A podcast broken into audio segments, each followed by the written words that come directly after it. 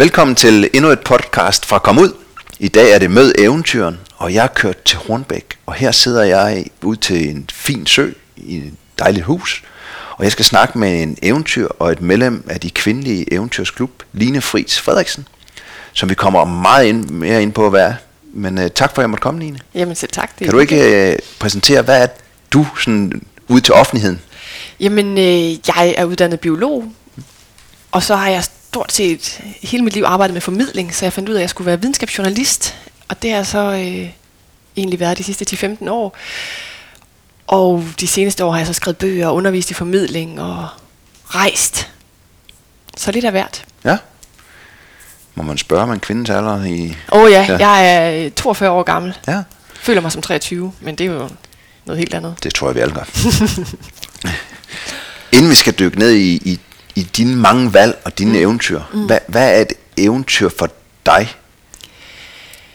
Det er jo et kæmpestort ja. spørgsmål, men, men langt hen ad vejen, så tror jeg, at eventyr er noget med at opdage eller være opmærksom på det usædvanlige, og gøre noget usædvanligt. Og næsten altid de største eventyr for mig, det er, når jeg er ude i naturen, og ude, hvor det er primitivt, ude, hvor det er hårdt, ude, hvor jeg skal prøve kræfter med mig selv, og hvor alle mine sanser er nødt til at være alert, og så være sådan helt opmærksom, fordi jeg ved, at, at det er mig mod naturen, og, og hvis man begår fejltrin, så er der risiko for, at noget går galt.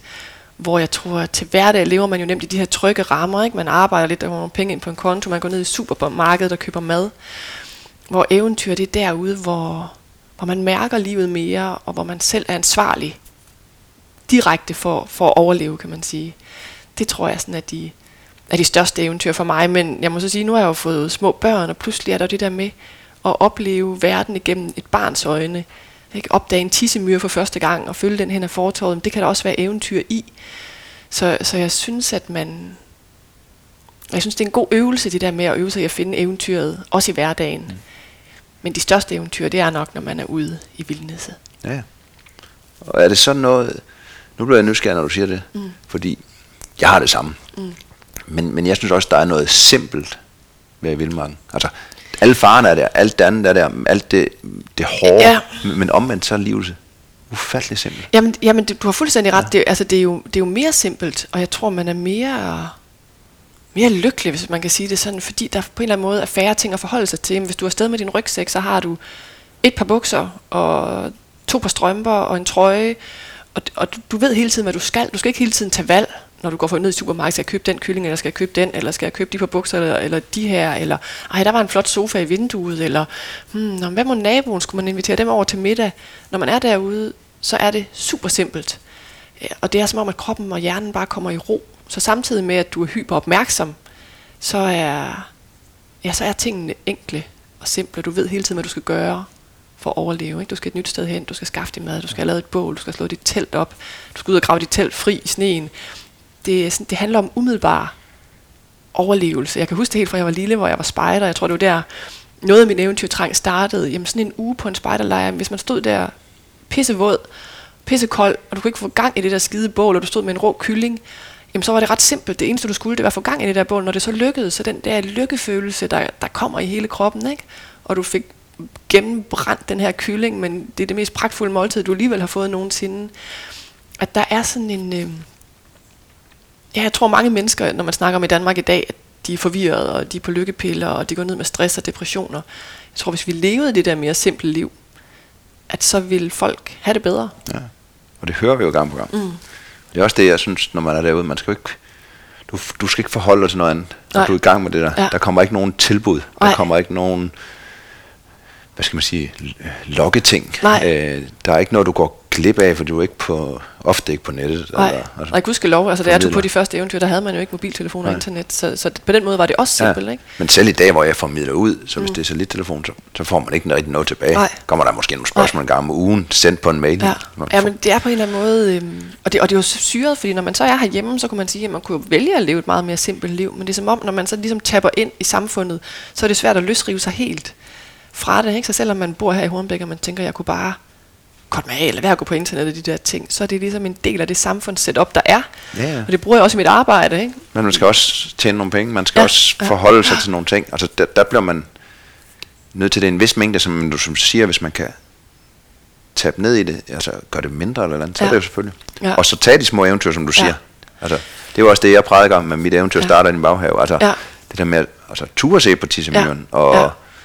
Og Giv sig roen faktisk. Ja, Det er ja. måske også det, man gør i eventyret. Ikke? Altså, når man er derude, du har, du har roen, fordi du netop ikke skal andet end at være der lige nu. Så det bliver, jeg tror måske, det, er det, man, det bliver ekstremt nemt at være i nuet. Og det er jo Ja. det, man sådan jagter med mindfulness og alt muligt andet. Ikke? Uh, man skal være i nuet, men man kommer nemt til i vores samfund, og hele tiden, oh, hvad er det, jeg skal nå næste gang, og i går, og når man er derude i vildmarken, så er du bare i nuet hele tiden. Måske tænker man lige på, om i morgen skal vi helst nå at komme derhen, men det er ekstremt simpelt, hvad du skal gøre for at komme derhen. Og for mig er det i hvert fald godt at have de der kontraster. Altså jeg elsker også at bo i New York City, som jeg gjorde nogle måneder engang, hvor jeg var i praktik på FN. Men, men hvis ikke jeg havde det som kontrasten til vildmarken, ja. så ville jeg savne noget. Så, så jeg, jeg synes, hele verden og hele livet er fantastisk. Men, men allermest trives jeg nok i vildnæsset. Men så skal man også bare lige huske, at for at kan være i Vildnæs med ro, så har det krævet en masse planlægning. Jo, Som- det er jo det. det, er jo det. Jeg tænker da nogle gange, ja. hvis man ville, kunne man så ikke øh, købe en lille hytte i Alaska og flytte ud, og så leve af at fange fisk og hugge brænde? Altså, ku, kunne man det? Men, men der er nok alligevel noget, hvor jeg så måske vil savne den anden kontrast. Jamen, det, det tror jeg også, jeg selv vil. Plus jeg så tror, når du lever i en hytte, når vi er i den snak, mm. så kommer du tilbage til, at taget skal laves, Ja, maden skal fanges. Ja. Øh, vi skal lige huske at have nok øh, proviant til vinteren, og ja. vi Ja. skal kunne få mad. Altså så kommer dagligdagen jo. Hvor når du har Ja, pakket ja, rygsækken, ja. har depotet, Ja. har pakket maden hjemmefra, mm. så, så rejser man væk fra det hele tiden. Jamen, det er rigtigt nok. Så forlader man alt det komplekse. Ja. Men måske, jeg tror alligevel, hvis man boede i en hytte, så er det godt, at du skal lave taget. Men du skal ikke vurdere, om kunne jeg bo i huset ved siden. Altså, Nej, der, jeg tror alligevel, Det det, vil vil være mere mere simpelt. simpelt. Ja, ja. Men der er jo et eller andet, der holder mig tilbage, som ikke gør det. Og så tænker man nogle gange, det må også være sindssygt barsk, og jeg får, jeg har dyb, dyb ærefrygt for gamle dage, når folk ligesom skulle samle mad til en hel vinter, for jeg tænker, så plukker jeg bær og frugter herude i haven, og så er der mad til tre dage, ikke? Max. Mm. Nu skulle man have måske til 100 dage. Men der synes jeg jo, man har hørt de seneste op beregninger, jeg ved ikke, hvor sikre de jo så er, men at jeg samler tidligere, at de arbejdede måske kun 4-5 timer Ja, om også dagen. det, jeg set det. Jeg tror så måske ikke, de boede i en hytte langt ude i Alaska i Nej. minus 40 grader, men, Det- men måske kunne man, hvis du nu skulle fange lak, laks i Alaska for eksempel, ikke? måske kunne man på relativt kort tid samle forråd nok ind. Ja, ja. Øhm, Men det tror jeg også, de har. Men, ja. Ja. men og så har vinterne været stille, ja, og tid til at... For jo mindre du egentlig går ud og laver jo. ja, Men det er jo nogle fravalg, som du snakker om, Ja. i noget andet. ja. Nu sagde du, at eventyrlysten startede som spejder. Ja, jeg tror, dels som spejder, men der er også en markant oplevelse, som, som står sådan meget tydeligt for mig, og det var, da jeg var sådan 8-9 år, og min far han hed mig, havde hævet mig med ned i den lokale biograf i Lemvig, Biohuset, som den hed, Ja. som var drevet af frivillige. Ikke? Og det var sådan en af de der gamle biografer med røde plyssæder og en fint udskåret balkon. Og det var ikke, fordi der var en film, men det var, fordi der var to danske lystfiskere, som holdt foredrag om at have været ude i vildmarken i Alaska og fiske. Og vi var kun 4-5 stykker til det der foredrag, ikke? men heldigvis så holdt de det alligevel. Ja. Og jeg kan huske, da jeg sad der i de der bløde plyssæder, sådan på tredje række eller sådan noget, og de der lysbilleder, som det jo var, ikke? man kunne høre den der summen fra lysbilledapparatet og klikkende, at de kørte over skærmen, og de her to lystfiskere stod med deres fuldskæg og viste billeder fra vildmarken i Alaska. Der var det sådan en helt ny verden, der åbnede sig for mig. Sådan, øh, jeg kan stadigvæk få kuldegysninger ved at tænke på den. Hvor det var sådan, tænk, at noget kan være så øde. Tænk, at noget kan være så vildt. Tænk, at noget kan være så fantastisk og så magisk. Det var virkelig sådan en, øh, en åbenbaring for mig. Et, et eller andet, som jeg ikke anede eksisterede her på jorden. Og de klarede sig selv derude, ikke? Og så var der en, der lige, de havde en guide med, der lige med en motorsav, savede vi fældede et træ, og så skar han det over et træ, og to af dem skar han så lige ud til nogle stole, og den midterste blok, det var så et lille bord. Og jeg tænkte bare, kan man leve sådan?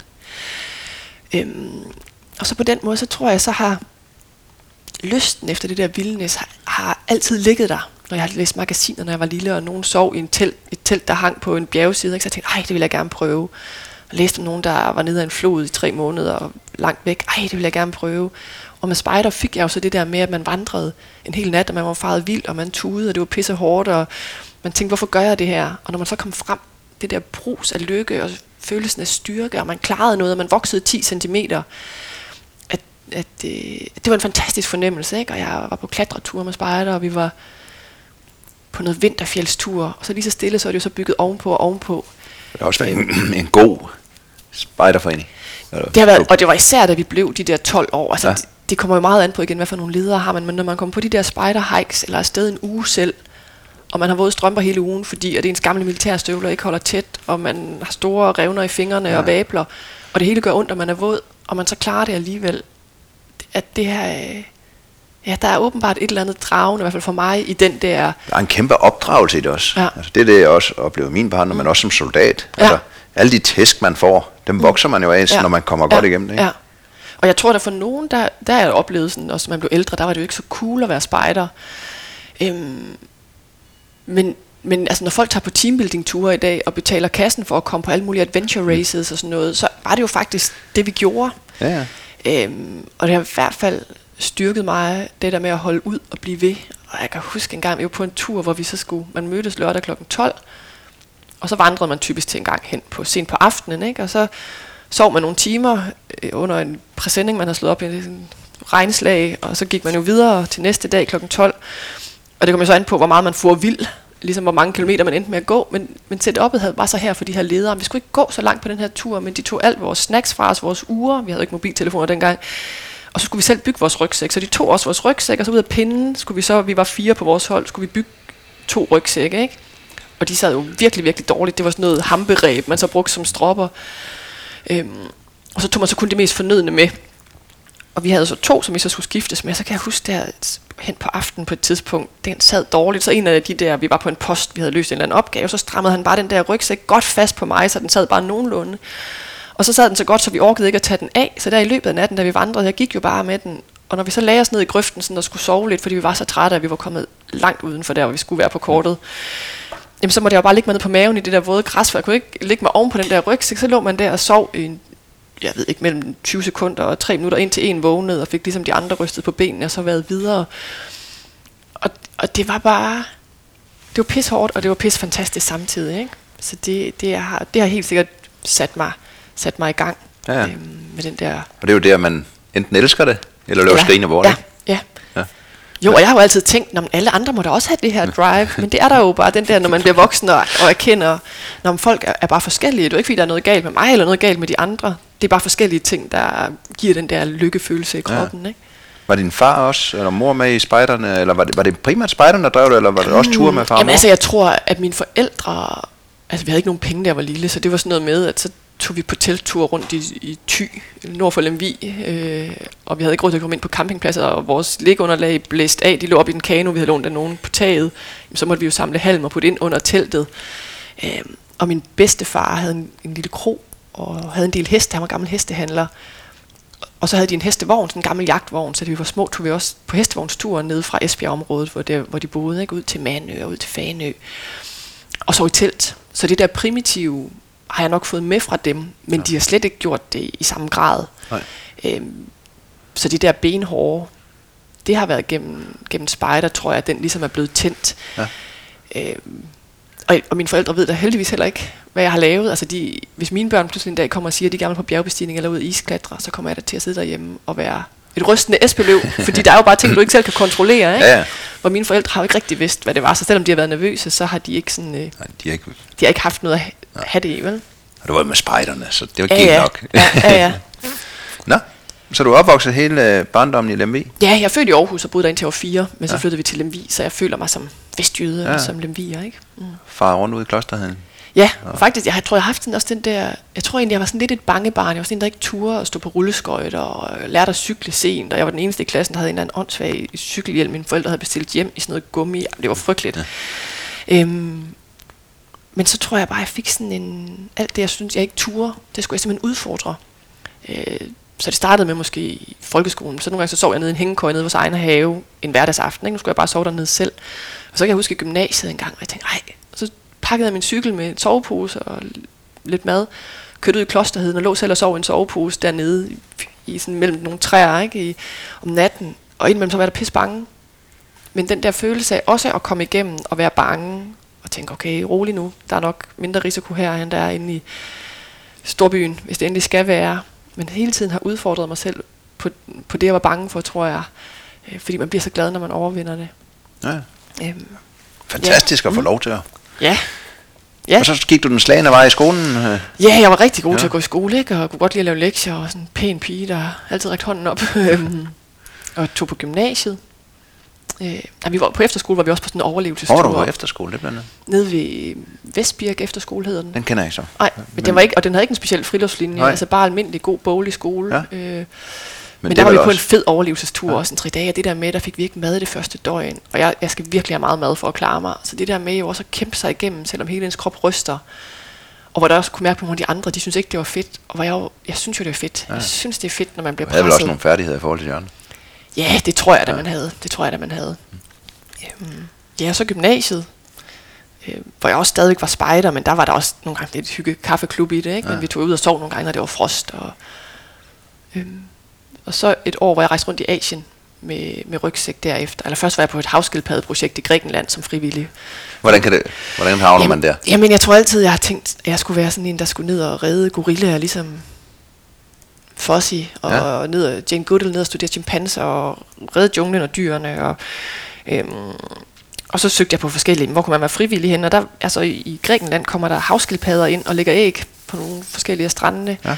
Øhm, og udfordringen kan jo så være, at der er turister, der stikker parasoller ned i de der redder, og øhm, der bliver bygget hoteller, så de her små havskildpadder, når de kommer ud af æggene og kravler op igennem sandet og er helt alene i verden, så skal de jo gerne finde ned til havet, men hvis der er en masse lys bagved, så går de den vej, så Ah, man ja, skulle så ligesom sætte... den vej, ja. ja. så skulle man sætte, når man kunne, vi kunne se, når havskildpadderne har været op, man gik ud og monitorerede, og så tjekkede strandene hver morgen, ikke? så kunne man se, når de store havskildpadder var kommet op, og så øh, tjekkede man, hvor redderne lå, og satte sådan nogle små skjul over, og så vidste man, når der var gået cirka 45 dage eller 50 dage, så ville de små øh, hatchlinger, de små havskildpadder, begynde at komme op. Og hvis der så var hoteller bag, så kunne man lave med brædder, sådan nogle, ligesom en gangsti ned, så de ikke kunne komme til siderne, ikke kunne komme bagud. Og så tjekkede man redderne, men det var, der boede vi så på en campingplads, så var vi en 15 stykker fra, fra hele Europa, ja. som så arbejdede der. Og, og hvordan finder man ud af det, mens man går i gymnasiet? At, var du allerede en, meget interesseret i biologi der? Ja, min far er biolog. Nå, okay. Og min mor har læst biologi på seminariet, så jeg Ja. tror, har de altid fortalt om naturen. Jeg tror bare altid, jeg gad ikke at lege med dukker, da jeg var lille, men jeg legede med bamser, så det har været sådan en, øh, en kærlighed til dyr. Ja. Øhm, kærlighed til natur. Og hvor lang tid så du en projekt dernede? Hvor lang tid jeg var på i Grækenland? Ja. Det var et par måneder, tror jeg. Så Ja. kom jeg hjem, og der havde jeg allerede, der vidste jeg godt, at jeg ville ud at rejse. Jeg ville ud i nogle bjerge. Og så var der en fra en af de andre gymnasieklasser, som sagde, "Jamen, om jeg ikke skulle tage hende med. Jeg havde så ved at søge på Kilroy, du det var inden internettet, ikke? så det var et papir, jeg var kørt over i Aarhus og havde hængt op på opslagstavlen. Og der var også en, der spurgte, om jeg skulle gå igennem Andesbjergene, men så endte det så med hende, som jeg ikke kendte særlig godt, men det kom jeg jo til, fra min, fra min parallelklasse, hun spurgte, om ikke hun skulle med, og så tog vi så, pakkede vi rygsækkene øh, og tog til Nepal via Kathmandu. Det skulle være så billigt som muligt, ikke? Så med Euroflot og fløj, der havde jeg jo aldrig været uden for Europa. Så fløj vi landet vi i, Kathmandu, og vi var sådan lidt, vi skulle ikke bestille noget som helst på forhånd. Så da vi stod der i lufthavnen, og vi havde ikke nogen nepalesiske penge, vi havde ingenting, der stod vi alligevel sådan lidt og tænkte, huh? Og vi ville ikke øh, lokke sig de der taxichauffører. Så vi gik bare selv ud havde nogle få dollars jo, og så kom der sådan en bus kørende. I dag tænker jeg bare, der var jo proppet, der, jeg ved ikke, 100 mænd i sådan en lille 30-personers bus, og de sad på taget og ud af vinduerne. Og så hoppede vi ind der og sagde, at vi ville gerne ind til byen. Og blev så losset af et eller andet sted. Der tror jeg da nok, at, at øh, vi begge to måske mest havde lyst til at sætte os ned og kalde på mor. Ikke? Mm. Men øh, så lige så stille, så fandt man jo ud af det. Og jeg tror, den første morgen, vi vågnede, der talte vi, hvor mange dage der var tilbage, til vi skulle hjem. Men så blev det jo en fantastisk rejse, hvor vi altid kom uden for Alfavej og rejste rundt i Indien og blev snydt, så det stod efter. Og i Indonesien var vi meget på Sumatra. Altså ude i områder, hvor der ikke rigtig var nogen mennesker, og kom ud på nogle øer med en, en svensker, der var konverteret til islam, for at, altså primært fordi han skulle stå så godt med lokalbefolkningen, for han prøvede at redde havskildpadder. Der kom de så tilbage ind i billedet, ud på nogle små øer, som faktisk ligger ret tæt på øhm, det epicentrum, der var med den kæmpe tsunami, der var Ja. der i 2004 eller sådan, nej 2000. Ja, Jeg kan ikke. Nej. Så jeg tænker der nogle gange på nogle af de mennesker, man har mødt der, om de blev ramt af det, det gjorde de jo nok. Men der boede vi jo så ude på nogle af de der små øer, og en morgen så kom man pludselig løbende, vi- var en 4-5 turister med derude, og der var ikke, ellers boede der ikke nogen på øen, øh, andet end et par stykker, han havde til at hjælpe med, ligesom som opsynsmænd. Kom man løbende, så var der krybskytter, de havde fundet nogle store havskildpadder, og så fik vi hver en machete i hånden og drønede igennem en jungle og sump og iler og over på den anden strand, og vi kunne se fodsporene, ikke? Øh, og de havde fundet nogle havskildpadder, der var vendt om på ryggen, så det ikke kunne stikke af, og dem havde de jo så hjulpet tilbage igen. Drønede efter, så pludselig kunne vi se, efter vi havde løbet på kilometer, en lille båd på vej ud til en kutter, som han så tog billeder af og ville give til myndighederne og sådan noget, hvis de kunne genkende den. Og hvor jeg da nogle gange tænker, kan vide, hvad vi havde gjort, hvis vi havde fanget dem, og kan vide, hvad de havde gjort, ikke? Fordi, altså, hvis du ved, at du risikerer at komme i et indonesisk fængsel, så, altså... Det kan også være, du bevæger dem. Det er jo lige præcis det, ikke? Men der er man jo 19 år og ja. tænker bare, way, Vi med. fedt eventyr, skide sjovt. Øhm, ej, så en fantastisk tur rundt, hvor jeg nok især blev betaget af Indonesien. Som sådan, vi var også i Himalaya, og det var jo vildt at vandre rundt i de der bjerge. Og kunne På se Nepal side eller Indien siden? På Nepal-siden. Vi var på sådan en 10 dages vandretur med telt også. Og jo havde diarré, som alle har i Nepal, men i stridestrømme og blev syge og alt det, som hører Hvad med. årstal? Det er 19, 20 år? 19 år, sagde du? Ja, så det er vi, Ja, ja, ja. der er vi f- øh, 95 Ja. ja. efter gymnasiet. Mm. Så det var sådan et halvt års rejse, hvor vi gav os rigtig god tid. Ja. Altså, Den der typiske, man skal ud på backpacker, men I var så lidt længere ude for sporene, og Ja, det, vi mødte Ja. ja. jo også andre derude, men vi mødte jo også nogen, som både skulle nå Fiji og Hawaii og USA og et eller andet mere på den samme tid. Så, så det var, og som havde planlagt det hele hjemmefra. Og, og for os fungerede det rigtig godt, at vi anede ikke. Vi havde en flybillet til Nepal, og så havde vi en videre til, øh, til Thailand, hvor vi så holdt jul. Det var sådan lidt mere turistet. Og ellers så, og så tog vi den derfra, ikke? Så rejste vi ned gennem Malaysia og tog den, tog den, som den kom. Og nogle gange sad man jo også fast et sted i fem dage, fordi bussen ikke gik. Eller, det var også en god dannelsesrejse. ja, Finde ud af, Ja. hvordan verden fungerer. jo, komme andre helt steder. derud. Ja, præcis. Altså at komme helt derud, hvor, hvor befolkningen jo ikke har set ret mange hvide mennesker før, og give sig god tid til at lære dem at kende, og klare sig med fakta. Og, og der, jeg ved ikke, hvorfor jeg lige kom til at tænke på det, men der, altså det der med, at folk gør ting så anderledes. Jeg tænker, det er sundt for alle at komme ud, men da vi havde været i bjergene der i Nepal og vandre i 10 dage, så kom der så en lille bus og skulle hente os. Vi var vel en 10 stykker. Øhm, og vores guider der, eller bjergguider.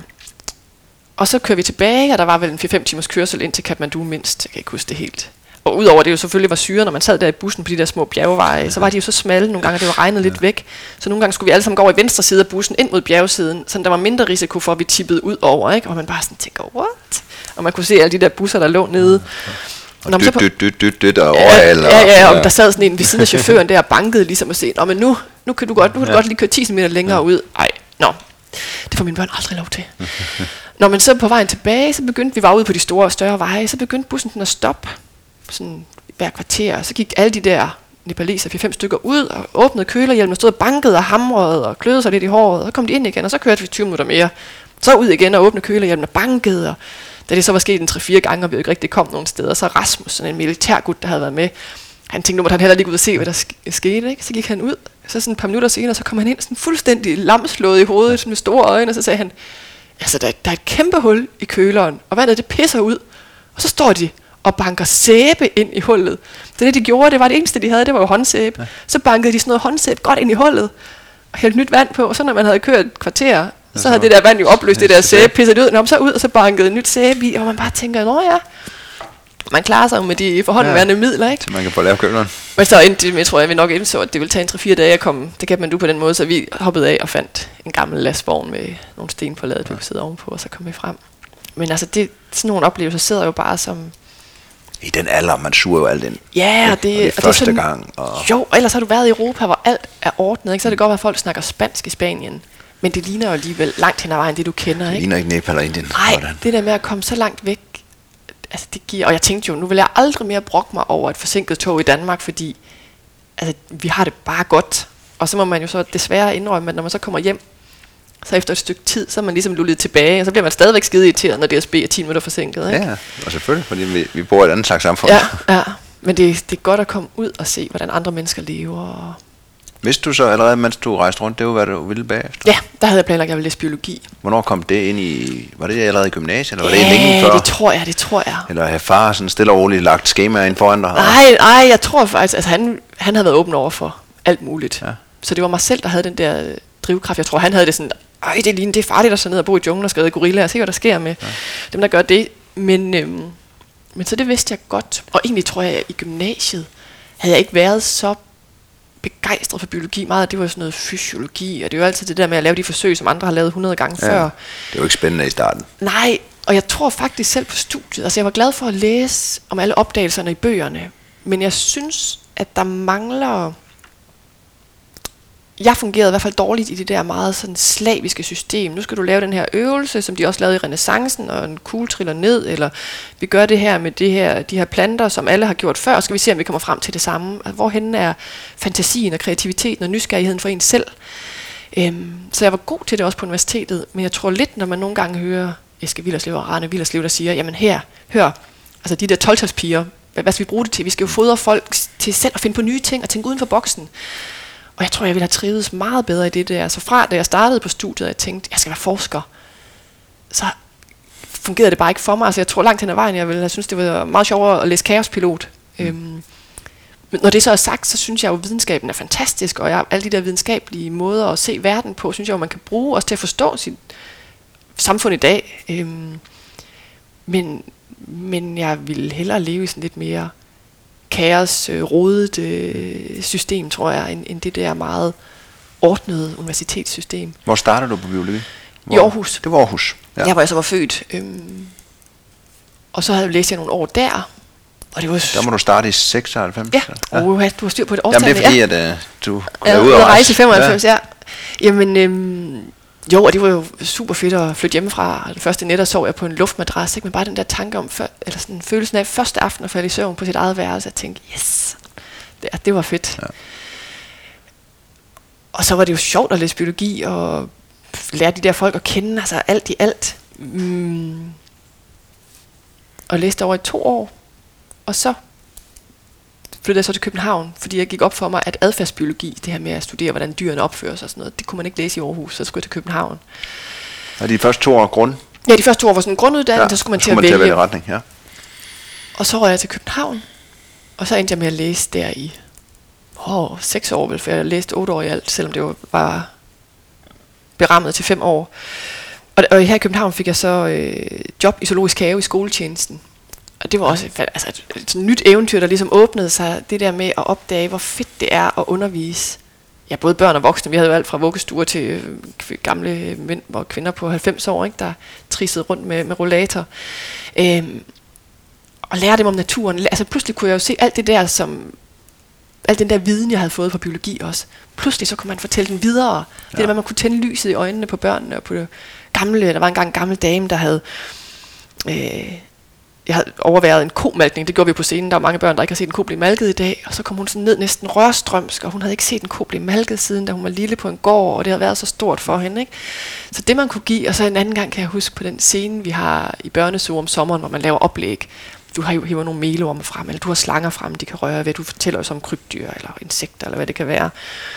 Og nogle dage sidder der 100 mennesker, og nogle gange så er der kun 3-4 stykker, hvis det er en hverdag. Og det her, det var sådan en hverdag, jeg var derude, og jeg havde haft en 3-4 oplæg, og der var en dreng på sådan en 9-10 år, måske 8, som havde været der til et par oplæg, ikke? og så stod jeg der, og så sagde jeg til ham, eller sagde jeg der jo ved at afslutte, jamen hvis I kommer igen om 5 minutter, så er der et oplæg mere, og nu hiver vi slangerne frem. Og så kom han sådan hoppende op til mig, sådan, kommer der mere? Kommer der mere? Det her, det er bedre end fjernsynet, ikke? så den der, altså jeg tror, det er den største kompliment, jeg nogensinde har fået, ikke? fordi fjernsynet, det var Gud. Men det der med, at der stod et menneske over for dig, som kunne ramme dig lige der, hvor du var. Og du kunne stille spørgsmål tilbage. Ikke? Det var faktisk bedre. Og det tror jeg, at det, som jeg sådan opdagede, det er det, man kan, når man formidler. Og det er også der, altså det er sådan ligesom, da det så gik op for mig, at forsker, det var nok ikke mig. Og var ret frustreret. Fordi, hvad, hvad pokker skal jeg så? Ikke? Nu har jeg altid troet, at jeg skulle være forsker ud i junglen. Og så gik det op for mig, at der, hvor jeg rigtig brændt for det, det var, når jeg skulle give forskningen videre. Ja. Ikke? Så nu får jeg lov at læse om det, som andre har forsket sig frem til. Og så kan jeg få lov at finde ud af, hvordan jeg fortæller det videre det, det var nok så det, der ligesom ramte mig. Det er det, det, jeg elsker. Mm. Zoologisk skoletjeneste, ja. zoologisk have skoletjeneste der. Det, var det så lige fra, da du kom til København? Eller? Ja, det var et halvt år efter, ja, tror jeg. Så søgte man simpelthen en stilling? Og så... Ja, jeg, troede, jeg søgte ind som dyrepasser, og det troede jeg, man kunne sådan i praktik et eller andet. Ja. Ikke? Men, men det var så i skoletjenesten, og det var fedt. Man fik også lov at klappe tigerunger og ja. ride på en elefant. Og... Men, men skoletjenesten, er det både, når, når skolerne kommer ind, men også dem, der er i den normale, altså en zoologisk have, som du siger, ja. der, i dag har man jo op ved børneså, og så har ja. man nede i sådan et hus. Ja, dengang der var det der hus der ikke, men det var også noget med, ja, at tage rundt, når løverne skulle fodre, så stod der med en lille højtaler, havde man sådan en lille vogn, man okay. kunne køre rundt og det er på med højtaler. Det er, det er ikke dyrpasserne, der gør det? Øhm, Jeg ved ikke helt, hvordan nu det er 10 år siden, jeg Ja. stoppede der. Men dengang så var det nogle gange sådan, at så fik dyrepasserne et headset på. Ja. Ja. Så stod de inde ved løverne. Ja, Ah, ja, løverne var lukket ud, kan man sige. Ja. Ikke? Men så stod de derinde og lossede zebraen af, og så stod jeg med mikrofon, og så interviewede jeg dem, eller vi snakkede sammen. Ja. Nogle gange stod man også bare selv nede ved elefanterne og fortalte om, hvordan de blev trænet, eller søløverne, som mange måske har set, og isbjørnene. Og, øhm, Var der så sådan en, nærmest en manual, som man sådan skulle læse op på? Det var der så? ikke dengang. Nej. Og det var det fede. Det, det tror du jeg, der er i selv- dag. Der kunne man nemlig selv. Ja. Og det var det der selv at gå på. Hvad synes jeg er de gode historier? Ja. Ja. Ikke? Hvordan vil jeg gerne fortælle det her? Øhm, og jeg elskede det. Jeg elskede at have med de der børn og voksne og ældre at gøre. Altså, det var super dejligt. Det lyder lidt som mig selv, det der, altså, det er fedt at få lov til det selv, hvis der er for meget manual, så gider man ikke. Nej, ja, det, Fordi det, så det, bliver tror jeg, det det for firkantet. Ja, ja, og, det, og det tror jeg, nogen trives med. Det er også det, jeg Ja, ja. har kendt som voksen, med sådan noget pers- personlighedsprofilering, hvor jeg sådan tænker, nå, det er bare fordi, vi har forskellige præferencer, eller forskellige ting, der tænder os, ikke? Ja. Øhm, jeg, jeg trives bedst med, at jeg selv kan få lov at stykke sammen. Ja. Kom der mere formidling i løbet af de seks år i København end skoletjenesten? Mm. Eller var det, Det gjorde ligesom... det. Det var vel cirka det. Så på et tidspunkt, så tænkte jeg, nu skal jeg prøve noget nyt. Og så ville jeg jo gerne mere eventyr. Mere klatring. Jeg havde klatret noget. Jeg havde været på noget vinterfjeld med studenteridræt også. Vi havde afsted en uge i Norge. Hold kæft, hvor vi frøs. Altså, det kan godt være, at Alaska og Grønland noget koldt, men de der minus 26 grader om natten i Norge, og man havde lidt tænkt, at det var bare Norge, så man havde måske ikke en helt varm nok sovepose med. Og øj, det var koldt, mand. Nå, men så tænkte jeg, at jeg skal have, jeg skal have noget mere eventyr ind. Og så søgte jeg job, studiejob i Friluftsland, Ja. som er sådan en friluftsbutik Efter øh, biolog? Eller mens? Nej, nej, mens, ja. også, øh, mens jeg læste, og mens jeg stadigvæk var lidt i zoologisk have også.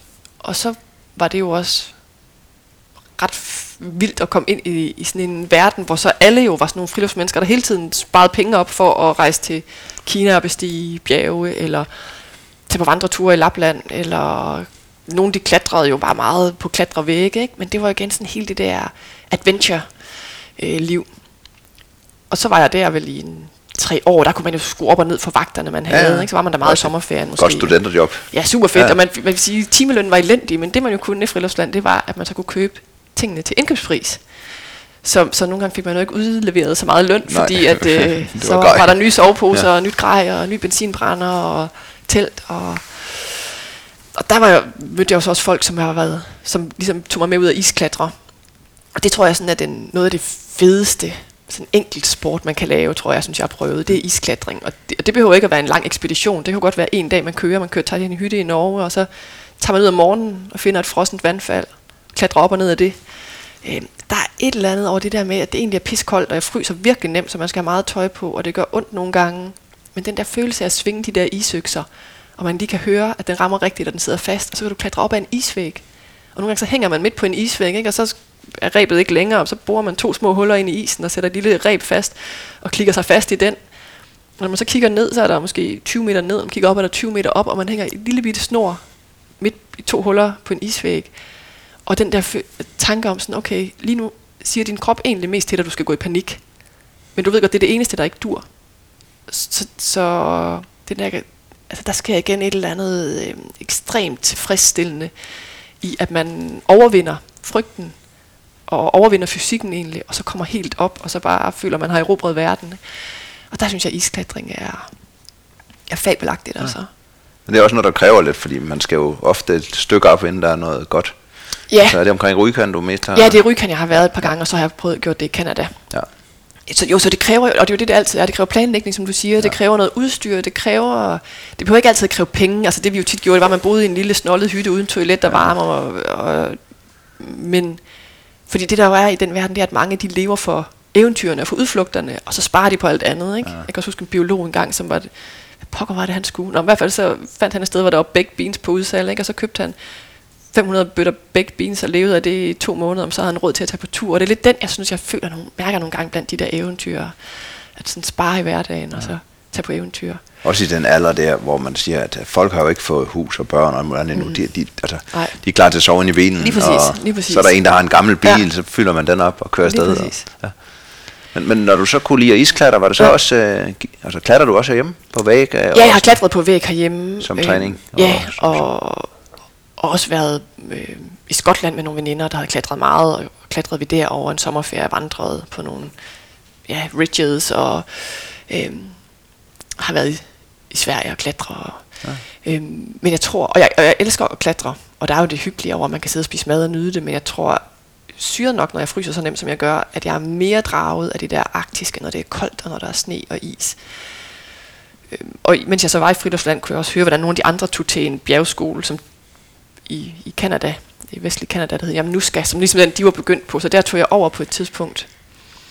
Jeg tog faktisk til Alaska først. Jeg havde haft den der gamle drøm om Alaska, ikke helt siden jeg var de der 8-9 år. Så i stedet for, så endte jeg jo i Asien, og jeg rejste ud og boede dybt i Amazon-junglen og fangede piratfisk i en kano. Og Hvordan kom det ud? Hvordan skal vi lige have? og så ville jeg, jamen, det var, mens jeg læste biologi og var startet i Zoologisk Have, så havde jeg sådan, nu skal jeg bruge et halvt år, hvor jeg skal ud og lave et projekt et eller andet sted. Ja. Og var faktisk ved at skrive, ved at få en aftale i Afrika, hvor jeg i nogle højskove i det østlige Afrika skulle grave nogle krybdyr og padder og sådan noget frem for en eller anden forsker.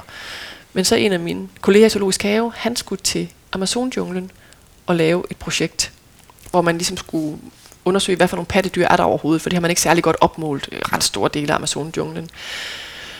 Øhm, så, så jeg fik jo ligesom planlagt, at jeg skulle med ham, øh, og han kunne jo spansk, eller portugisisk, som de jo taler i, i øh, Brasilien. Så jeg fik sagt mit kollegeværelse fra, og meldte mig ikke til nogen fag. Og så skulle vi jo så afsted, og så viste det sig så, at den forskningstilladelse, han skulle have, den var ikke kommet. Så, øh, så jeg stod lidt der og tænkte, hvad pokker gør jeg så? Og vi skulle bo langt ude i et reservat, som en dansker og en italiener og lykkedes med at købe sammen, fordi italienerens kone har født et barn i Brasilien, så måtte de godt eje land. Lang historie. Øhm, og der skulle vi så ned, det var der han, projektet skulle foretages. Men så viste det sig så, at min kollega der, han kunne ikke komme afsted. Og så endte det med, at jeg tænkte, så tager jeg bare afsted. Men det var da sådan lidt en overvældelse, altså fra at tænke, at man ligesom havde en tryg base med, der kunne snakke sproget, så Ja. lander man der i Manaus, dybt inde i, i Amazon-junglen, som jo har været en fabelagtig sådan, by med operahus, efter, der efterligner det i Paris. Det været sådan en rig by, for de ja. levede af gummiplantagen, indtil der så blev smuglet gummifrø ud, gummitræfrø ud, og, og, og det hele faldt sammen. Så nu var det sådan en blanding af noget gammelt fil kolonialistisk, og så noget slum der landede jeg der og kom ind på et lille øh, hostel, hvor jeg boede, og sad den første aften og spiste en dåse varm dåselev på steg, jeg havde med hjemmefra, fordi jeg ikke helt turde gå ud, for der var jo alle de guidebogen, havde alle de der frygtelige bøger, eller historier om, hvad der kunne ske i den der by. Og så lige så stille, ligesom formodet til sig, ikke? igen det der med at overvinde det, og begynde at færdes rundt. Og så kom der en italiensk pige, der skulle ud og studere sådan nogle kæmpe ådder, deres lever er ret truet ude i Amazonas. Og hun flyttede så ind til mig, og så skulle vi med den her båd, der skulle sejle ud med en dansker og nogle italienske tandlæger, der skulle ud og lave noget sundhedstjek derude. Sådan frivilligt, de også gjorde. Men selvfølgelig sådan rent brasiliansk, og, og vi prøvede ellers at opsøge den der båd, så lykkedes det ikke, og den sejlede afsted uden os, så vi måtte ud i noget slum og undersøge, om vi kunne få en flodpram, og så skulle vi selv have nogle benzindunke med med benzin, fordi så skulle vi sættes af et sted, hvor der så forhåbentlig skulle være en lille landsby, hvor nogen havde en motorbåd, de så kunne sejle os helt ud til det der reservat, ikke? Der tror jeg da nok, der var e-mailen jo så opfundet, jeg tror da nok, jeg sad og skrev den der mail til mine forældre, og tænkte, kan jeg vide, om jeg nogensinde ser dem igen, ikke? Og så hoppede vi ombord på den der flodpram, og så var vi så, eller i hængekøjer, som hænger så tæt, så man sådan, øh, kan mærke, når sidemanden vender sig. Og sejlede så ud af Amazonfloden der, som jo også er et vildt sted. Altså og med jungle på begge sider, og man kom bare længere og længere ud, og de bruger det jo som rutebiler, ikke? Og så hopper de af på den her flodpram. Og så blev vi jo så sat af der i en lille bitte landsby, hvor vi så overnattede og ligesom næsten blev høvdingens øh, æresgæster, og der blev holdt en særlig gudstjeneste for os i kirken, hvor de bad for os, og at vi ikke skulle blive bidt af slanger, og det blev egentlig bare, man blev mere og mere sådan, åh, det kan også ske. Øhm, og så blev vi så sejlet ud i reservatet der, hvor der var sådan nogle små åbne hytter, hvor, altså bare med bjælker og så lidt tag henover. Øhm, og så boede jeg der i to og en halv måned. Ja. Øhm, Vidste de, du kom? Ja, de vidste det- godt, vi kom, og ham danskeren Erik var derude en stor del af perioden. Og der var jo igen den der, vi, vi italienere skulle studere de der kæmpe ådder, og for mig blev det bare ret hurtigt kedeligt og ensformigt. Så sidder du i en kano og venter 8 timer, og så ser du måske to ådder, og så ser du, de stikker hovedet op og stikker ned, og jeg meget mere fik lyst til at lære at fiske, ligesom de lokale gjorde med en øldåse, ikke? og bare en fiskesnøre og en krog ned, så skulle man finde de rigtige små steder på floden, og vi fangede piratfisk, og lærte at tilberede det, og jeg hjalp dem med at bygge en hytte. Øhm, ja, og var nede i den der, da vi sejlede så også ned til en lille landsby, der lå i nærheden, hvor, øh, hvor de havde en gammel rusten cykel, og jeg kan huske den der lykkefølelse af med de der børn, så kunne børnene sidde bagpå, ikke? og de syntes, det var jublende fedt, og så cyklede man frem og tilbage op på brinken der, sådan lidt højt op ad en skrant, på den der, jeg kan ikke engang huske, om den havde dæk på, eller man bare cyklede på metallet, og så cyklede frem og tilbage med de der børn. Og lige så stille så også at opleve fra, at de første to-tre uger, sagde jeg ikke rigtig noget, fordi man kunne jo ikke sige noget, og så pludselig så kommer sproget væltende. Øh, super fed måde at lære sprog på og, og jo så meget, så da jeg et par måneder senere tog øh, taxien, da jeg kom tilbage til Manaus og skulle til lufthavn, så kunne jeg jo tale med taxichaufføren. Men, men mit ordforråd var jo meget sådan noget med torden og regn og flod og dovendyr og jaguar og alle de der ord, ikke? som passede til junglen.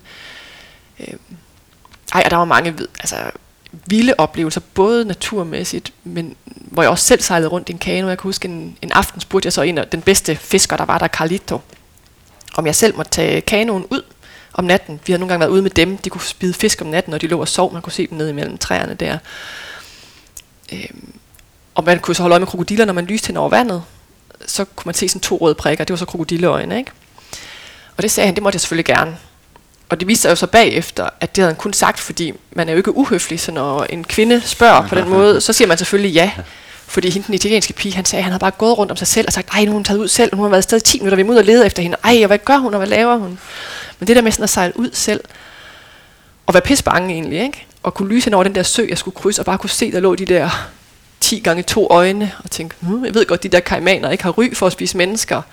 Men jeg havde jo set en på 5 meter, ikke? så what if man faldt i vandet og kunne ikke komme op i den der kano, og man så kom ned af en lille flod, og, og alligevel så, så langt væk, så man sådan tænkte, kan jeg finde tilbage? For det er også der, at det ligesom ligger, når man hele tiden presser sig selv lidt ud over, hvor man egentlig har lyst til at være.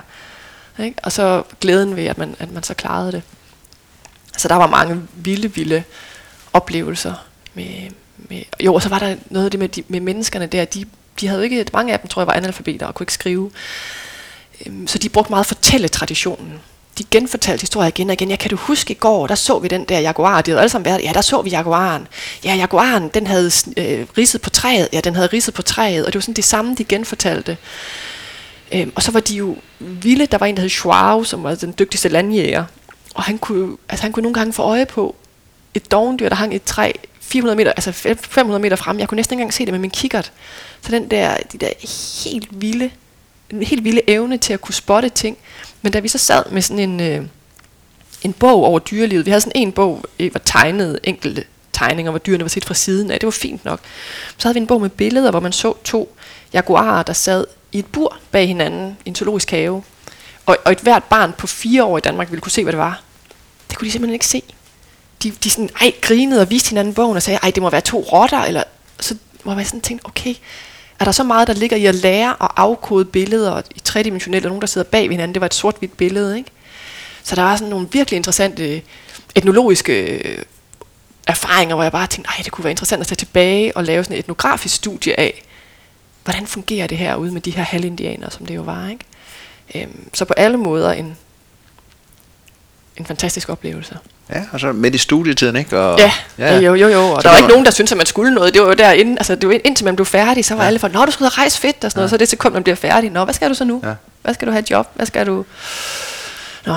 Men det er også altså, at finde ud af, at man kan bruge sin uddannelse til noget. Ja, ikke? jo, jo, helt sikkert. Selvom man så får lyst til Bortset fra, at jeg så fandt ud af, mere, det var mere det der med at fiske. Det var igen det der mere med at klare mig selv, ikke? Ja, og Overleve ikke, selv. Og ikke at sidde og tælle ja, dyr, ja, der kommer ja. op en gang. Jeg synes, ådderne var fantastiske, ja. men mere sådan, det var som om passionen forsvandt, hvis jeg skulle sætte en streg hver gang, ja. de dykkede. Eller men det, det lægger jo også lidt kimen til det, du egentlig siger, du lever i dag, altså ja. formidling. Ja. Det var sjovere at fortælle. Ja, ja. Og, og vide noget om det hele, end, ja. end lige nu ja. det enkelte ja. dyr. Ja, ja. ja lige præcis. Bjergskolen, var det også, mens du var øh, ja. i, på uddannelse? Ja, det var det. Nej, det var, det var da jeg var færdig. Det var du færdig? Det var da jeg var færdig. Der, der øh, var gode råd jo lidt dyre. Hvad pokker skulle jeg egentlig? Ja. Øh, jeg skrev speciale sammen med en geograf, jeg havde mødt i Friluftsland, om nationalparker i Danmark. Egentlig havde vi fået faktisk 99.000 kroner fra Kronprinsens Fond til at tage til Borneo og lave speciale. Men de franskmænd, vi så skulle ned til, som havde sådan en eco-lodge, hvor vi ville lave noget om økoturisme. Jeg skulle kigge på det på påvirkningen af dyrene, hvordan kunne man gøre det, og min geografveninde der, hun skulle så kigge på, hvordan man kunne få det til at hænge sammen sådan, øh, økonomisk øh, ja. i forhold til lokalbefolkningen.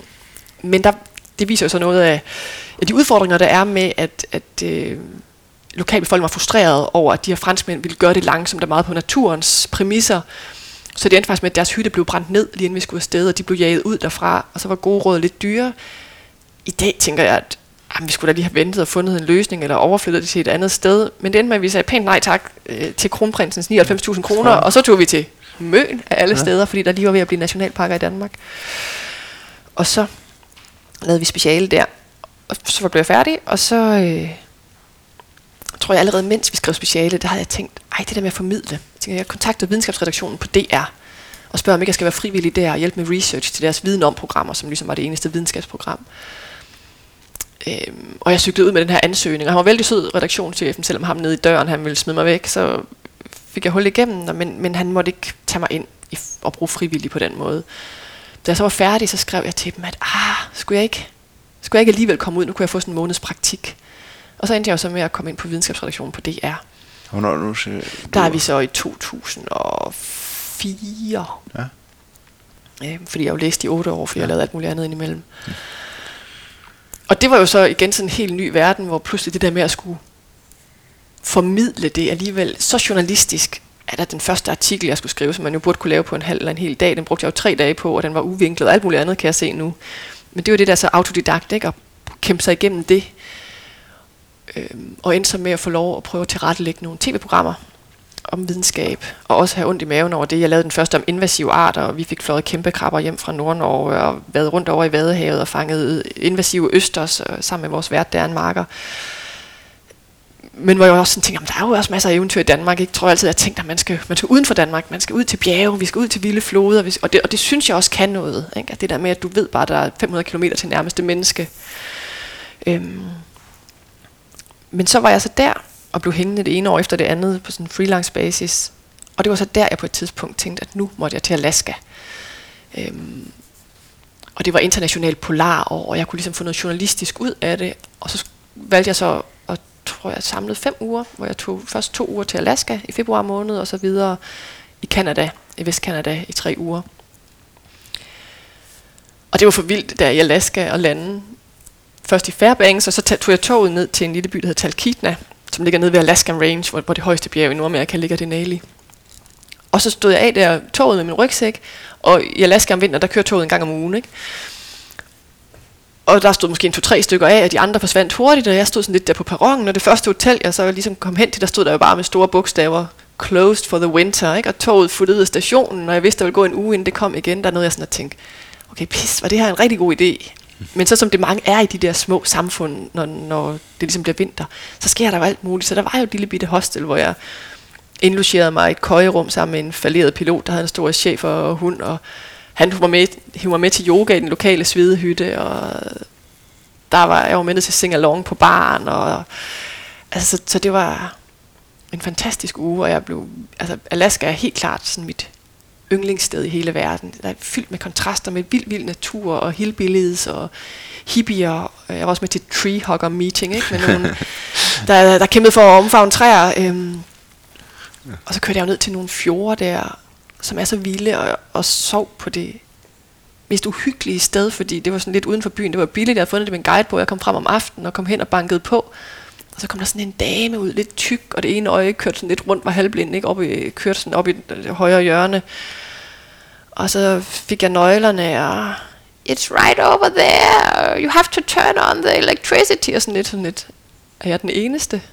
Ja, det var jeg så, fordi det var vinter, ikke? og så ned, og så var der nøgne pærer i loftet, og sådan noget forhæng og store køjerum, og det er sikkert skide hyggeligt om sommeren.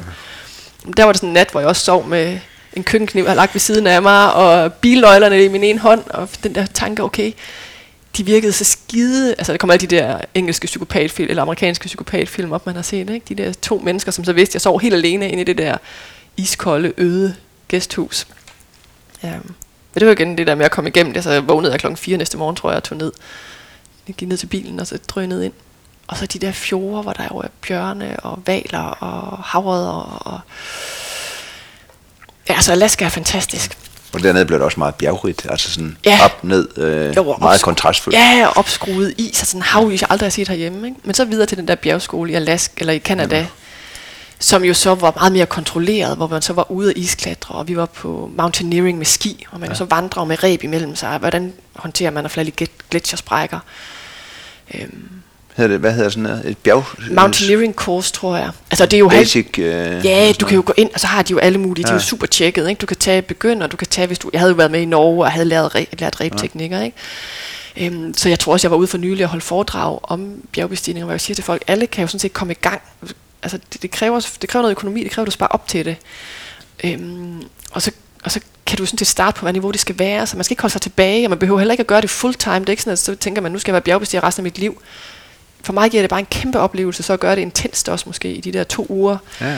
Og der er jo masser af skoler rundt i hele verden, Det er der nemlig. hvor man kan komme ned Ja. og, og komme Ja. i gang inden for Ja. den del, man kan lide. det kan både være, det kan både være almindelig klippeklatring, det Ja. kan være isklatring, det kan være mountaineering med ski, det kan være kanosejlads i vildmarken, ikke? Øhm, ja, så, så det synes jeg bare, hvis man har den mindste lyst til ja. det, så skal man bare komme i gang, altså.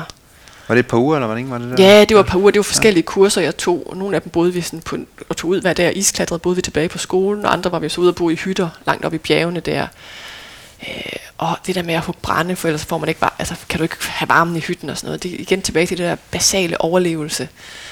Og så tog jeg så ud til Vancouver Island og prøvede at surfe derude, og det er jo også Altså det er et sted, der er så smukt, som man er ved at tude, når man ser det også. Jeg kunne huske, jeg kørte igennem øen helt alene der om natten, ikke? gennem skov, og det regnede, og der var bare ikke andre biler. Og indlogerede mig i sådan et køjerum der om natten. Man kom frem, og det hele var mørkt, og så næste morgen man vågner. Og så er det lyst, og så kan man pludselig se, hvad det er, man er kommet til. Altså det er, altså, det er så vildt også. Så for, så for mig tror jeg, sådan den vestlige del af Kanada og Alaska, det er, det er, det er drømme, drømme øh, områderne sådan i mit Det der blev indbegrebet af vildmark Ja. og Ja, og. Grønland, Grønland synes jeg også er fantastisk. Men der er jo noget med, at, at bysamfundene tit er lidt mere sørgelige, i hvert fald de steder, jeg har været med. Mm, med at der jo er folk, der synes, det er svært at få hverdagen til at hænge sammen med det der clash af kultur, der har været. Ikke? Men, men jeg tror altid, det der pristine, når man kommer til områder i Grønland også, hvor man tænker, her har aldrig været andre mennesker, at det synes jeg sådan er ekstremt dragende. Ja. Så, ja, så jeg er både fascineret af, det, af, det, af troberne, men, men, men nok i højere grad i længden af, af det arktiske. Ja. Det er også et fantastisk sted. Mm. Det får du ikke noget modsigelse. Nej, det tænkte jeg nok. Da du så kom hjem derfra, al- al- altså, så var det bare ind og lege freelance igen i viden om. Og ja, hvad skete der så? der har du fået et stille og roligt godt ben, tror du, ind der? Ja, det havde jeg jo. Jeg endte jo med at være på DR i otte år. Og endte med at blive vært, da vores gamle vært stoppede. Øhm, og så blev det jo ligesom et nyt eventyr. Øhm, Og, og viden om, det er jo, en, altså, det må du lige hjælpe mig, Ja. fordi jeg, jeg ser jo viden, og, eller de kommer jo næsten på alle platforme. Der er det jo gjorde de dengang. Nu er de jo, ja, men nu, nu, nu de lukket det jo ned for nogle år siden. Ja. Ja. Men dengang, der var det jo ja, et videnskabsprogram, der var en halv time om ugen, og så var der artikler på nettet til det. Og så var der jo så videnskabsradio, som jeg så lavede nogle gange, men der var ligesom nogle faste, der lavede det. Fordi- det, det er der også lukket, jo. den lukkede for Ja. tre år siden. Ja, de lukkede jo hele videnskabsredaktionen ja. Ned på DR og rykkede det til Aalborg, og nu har jeg så lige hørt, at den desværre bliver beskåret igen nu her i forbindelse med ja. DR's nedskæringer. Fordi viden om hørte jeg så mange år som podcast. Ja. Øhm, og så, så har jeg bare, kan jeg huske, jeg har set viden om, fordi Ja. så dumpede der artikler ud i DR's Ja, univers. ja. Altså sådan Ja. med jævne mellemrum. Ja, altså det blev lavet, var var der 26 programmer om året, eller 28 programmer om året måske. Og først så var det jo Anja Philip, der startede det hele, som mange kan huske. Og så var det Anne Marker, og så var jeg så vært der indtil til de så valgte ligesom at sige, nu har det kørt i, havde det kørt i 10-12 år, eller sådan. Ja. nu skulle de prøve noget andet. Øhm, ja, så, og det er jo, altså jeg synes jo, videnskab er fantastisk, men det kan jo være svært, hvordan skal man visuelt vise kvantemekanik for eksempel, ikke? Øh, så det var, der fik man jo faktisk lov til at bruge det der kreative, ja. og det var det der med, igen, jeg troede måske, man var en 4-5 stykker om at lave et program, men det var sådan lidt, nej, jeg fik til opgave, nu måtte jeg finde et emne, så må jeg finde ud af, hvem vil jeg interviewe, hvordan skulle det strikkes sammen, hvad skulle vores vært lave, så der var det meget egentlig den der kombination af, der var i hvert fald ikke nogen faste skabeloner, vel? Det var øh, videnskab kombineret med, hvordan kreativiteten, så det var super fedt at være inde og se vådsalene på Panum, hvor de jo havde kropsdele liggende, ikke? til at snakke med en om, øh, hvordan man kunne regne ud, hvordan der ville ske polvending engang, hvor Nordpol og Sydpol magnetisk ville bytte plads. Øh, jeg har lavet noget om alger, jeg har lavet om, også om, om menneskelig adfærd, evolutionspsykologi, hvordan kan det være, at mennesker opfører sig, som vi gør? Hvorfor bliver vi jaloux? Hvorfor bliver vi ulykkeligt forelskede? Hvorfor reagerer mænd og kvinder forskelligt i en masse sammenhænge? Ikke? Øh, så det var fantastisk at få lov til at kaste over det ene nye emne efter det andet, og så finde ud af, hvordan man kunne formidle det ud. Det giver jo flere spørgsmål. Mm. Når man nu kommer som biolog, Ja. form, så er det jo egentlig et journalistisk erhverv, man Ja, kommer ind i. ja.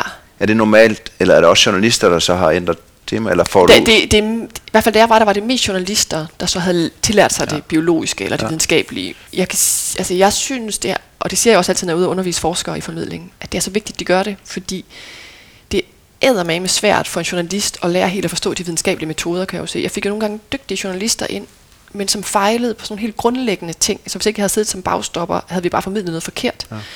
Hvor jeg jo så til gengæld lærte det formidlingsmæssige, og det var hård lære for mig. Ikke? Altså lærte det formidlingsmæssige af dem. Men jeg tror alt andet lige, de forskere, der har bare lidt journalistisk tæft, formidlingstæft, de skal nok få lært det andet, og så har de heldigvis deres, ja. ja. Så jeg synes, det er så vigtigt. Der er også kommet en uddannelse, kan jeg se dem. Journalist på, er det ikke et halvt år? Sådan helt intensiv. Er det, nå, det vidste jeg ikke engang. Øh, det er i hvert fald kort tid, ja, om det, det er otte måneder eller ja, hvad der det ja, men, men det er super vigtigt, for, og det har jeg hørt, at det var i Tyskland, ja. sådan lidt mere mesterlærer. Ikke? Du havde en eller anden baggrund som ja. håndværker, eller som biolog, eller som fysiker, eller som sirusmand, eller hvad ved jeg, og så, hvis du havde lyst til at formidle, så kunne du lære det, ja. fordi så havde du det basale på plads. Ikke? Det var i hvert fald en fordel for mig, selvom der jo så var hårde lærepenge, og ja. det første program, jeg lavede, kunne jeg ikke sove om natten, fordi jeg synes, det var uendeligt mange klip. Det der med, som en klipper kunne sidde, jeg sad sammen med og sagde, hvad, vil du, hvad, hvad for nogle billeder vil du vise på de her fire sekunder? Og, Gud, jeg skal også have billeder til de fire sekunder. Ja. Altså, det er sådan en helt anden måde at tænke så, på. Så ikke? din rolle var faktisk redaktør, eller hvad?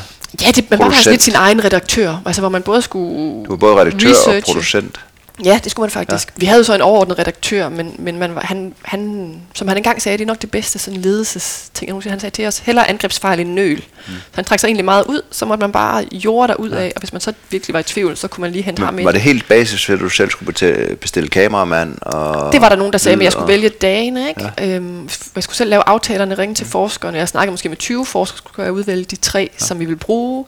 Øhm, hvad skulle de vise? Når vi var derude, skulle jeg sige til kameramanden, jamen kan du filme det her? Kan du tage det der? Er der nok her? De hjalp selvfølgelig altid, ja. ikke? og instruerede vores vært dengang, hvor, hvor jeg så bare var tilrettelægger. Ja. Så kom man hjem med alle klippene, så skulle man selv sidde og redigere det sammen og skrive manuskriptet. Ja. Man havde selvfølgelig en idé, men det udspillede ja. sig jo aldrig i virkeligheden. Så lavede du grovklipningen, og ja. så røg den så til ja, en, en hovedklipper. Præcis. Ja. Da jeg så blev vært, så... Hvordan, hvordan den, ja. nu blev jeg lige vært ja. Vi skal have at vide, hvordan, hvordan er vejen ind som vært? Er det en dag, der er sygemelding? Og så ja, det var, faktisk, var faktisk vores gamle vært, vært som, som blev syg. Ja. Øhm, og så var vores redaktør sådan lidt, hvad med om du prøver? Jeg tror, jeg havde lige skrevet en bog om Darwin, og der havde jeg været i deadline og skulle fortælle ja. om den. Og der tror jeg så, han sagde, det fungerer sgu meget godt, Line, skal du ikke prøve at være vært? Der skrev du i 2009? Ah ja, fordi det var nemlig 150 år for udgivelsen af evolutionshistorien for Darwin, ja. arternes oprindelse, og så var det 100, 200 år for Darwins fødsel. Så der var sådan en super jubilæum. Ja. Så der skrev jeg en bog om ham. Som kom under DR? Ja. ja. Øh, og lavede også nogle radioprogrammer der. Ja. Øhm, og, og han er et af mine yndlingsmennesker. Ja. Er et af mine yndlingsmennesker. Altså, han var jo sådan en eventyr og forsker i den der forstand, jeg gerne ville have været. Han rejste jo bare ud. Så da han kom til Galapagosøerne og så de der store skildpadder, så tænkte han, kan vide, om de kan bære et menneske. Så satte han sig op på dem. Og det kunne de godt. Ikke? Nå, der kommer sådan en af de der havleguaner svømmende ind. Og så prøver han at samle en op og kyle ud i havet igen. Syret nok, så svømmer den jo lige tilbage til ham, hvor han så kunne tage den, samle den op og kyle den ud igen. Og var det sådan, nå, men det vil ikke rovdyr på Galapagos, for egentlig så er det jo snart dumt, den svømmer ja, ind igen, den er bare ikke vant til det. Så det der med sådan at få lov til, uden at skal have lavet skemaer og metoder først og sådan noget. Det er bare lige naivitet, ja, hvad hedder ja, den? naivitet, ja. Ja, få lov til bare at undersøge ja. verden. Og jeg ved, og så... Lige præcis. Ja. Og jeg ved jo godt i dag, hvis du skal lave hovedpinepille på Novo Nordisk eller et eller andet, lykkepiller, hvad de nu ellers laver, det laver de nok ikke. Nå, så er det jo meget vigtigt, at der er grundig metode, mm. at man ikke bare lige prøver en enkelt gang. Men, men for mig, det der opdagelsesrejsende, nysgerrige eventyr, det var Darwin i høj grad. Ikke? Ja. Samtidig med, at han så var ekstremt omhyggelig. Da han kom hjem, så sad han jo først i otte år og arbejdede ja. kun med ruer, altså de her små krabstyr, der sidder på stenene ude ved stranden. Ikke? Otte år brugt, lavede han ikke andet. Han har lavet det til dags dato mest digre værk om, om ruer stadigvæk. Er det ikke noget med, at, han står, at hans far egentlig også lavede en masse teorier? Og han, øh det ved jeg ikke engang. Nej. Det ved jeg ikke engang. Nej. Det er interessant. Det er jeg simpelthen ikke stødt på. Nej. Nå, jeg skal ikke påstå det. det. Værd, nej, nej, det er værd at, at undersøge. Mm. Øhm. Men det er jo også sådan en, en, den der fordybelse, som du bad om, at du får både lov til at skrive en bog, mm. og får lov til at midle det mm. i, i, i, i radioprogrammer ja, og ja. alt muligt. Så er det jo også ja. meget naturligt, at de kigger på dig og siger, ja. skal du, ja. skal du skridt ind foran kamera? Ja. Jo, og det var super sjovt. Jeg synes også, det var hårdt. Altså, jeg bruger mig selv ekstremt meget, når jeg er på, og hele tiden bagefter, ej, skulle jeg ikke, der kunne jeg formidle det lidt bedre, hvis sådan. Altså sådan en, hvis man har fået sagt det. Ja, og, og, der er også altid noget, man glemmer jo. Jo, jo, og det er jo det, og pludselig så fanger bordet jo på en anden måde. Altså, og folk er jo meget... Altså radio lever du alligevel lidt mere sådan stille, når du pludselig er på skærmen. Puha, ikke? Og ved radio kan du også selv lave researchen, og lave interviewet, og klippe det sammen. Når jeg pludselig var vært på tv, så har du ikke tid til at nå research det hele. Så er du nødt til at lægge dig op af de journalister, og på et tidspunkt blev vi beskåret meget, så det var mange praktikanter, vi havde.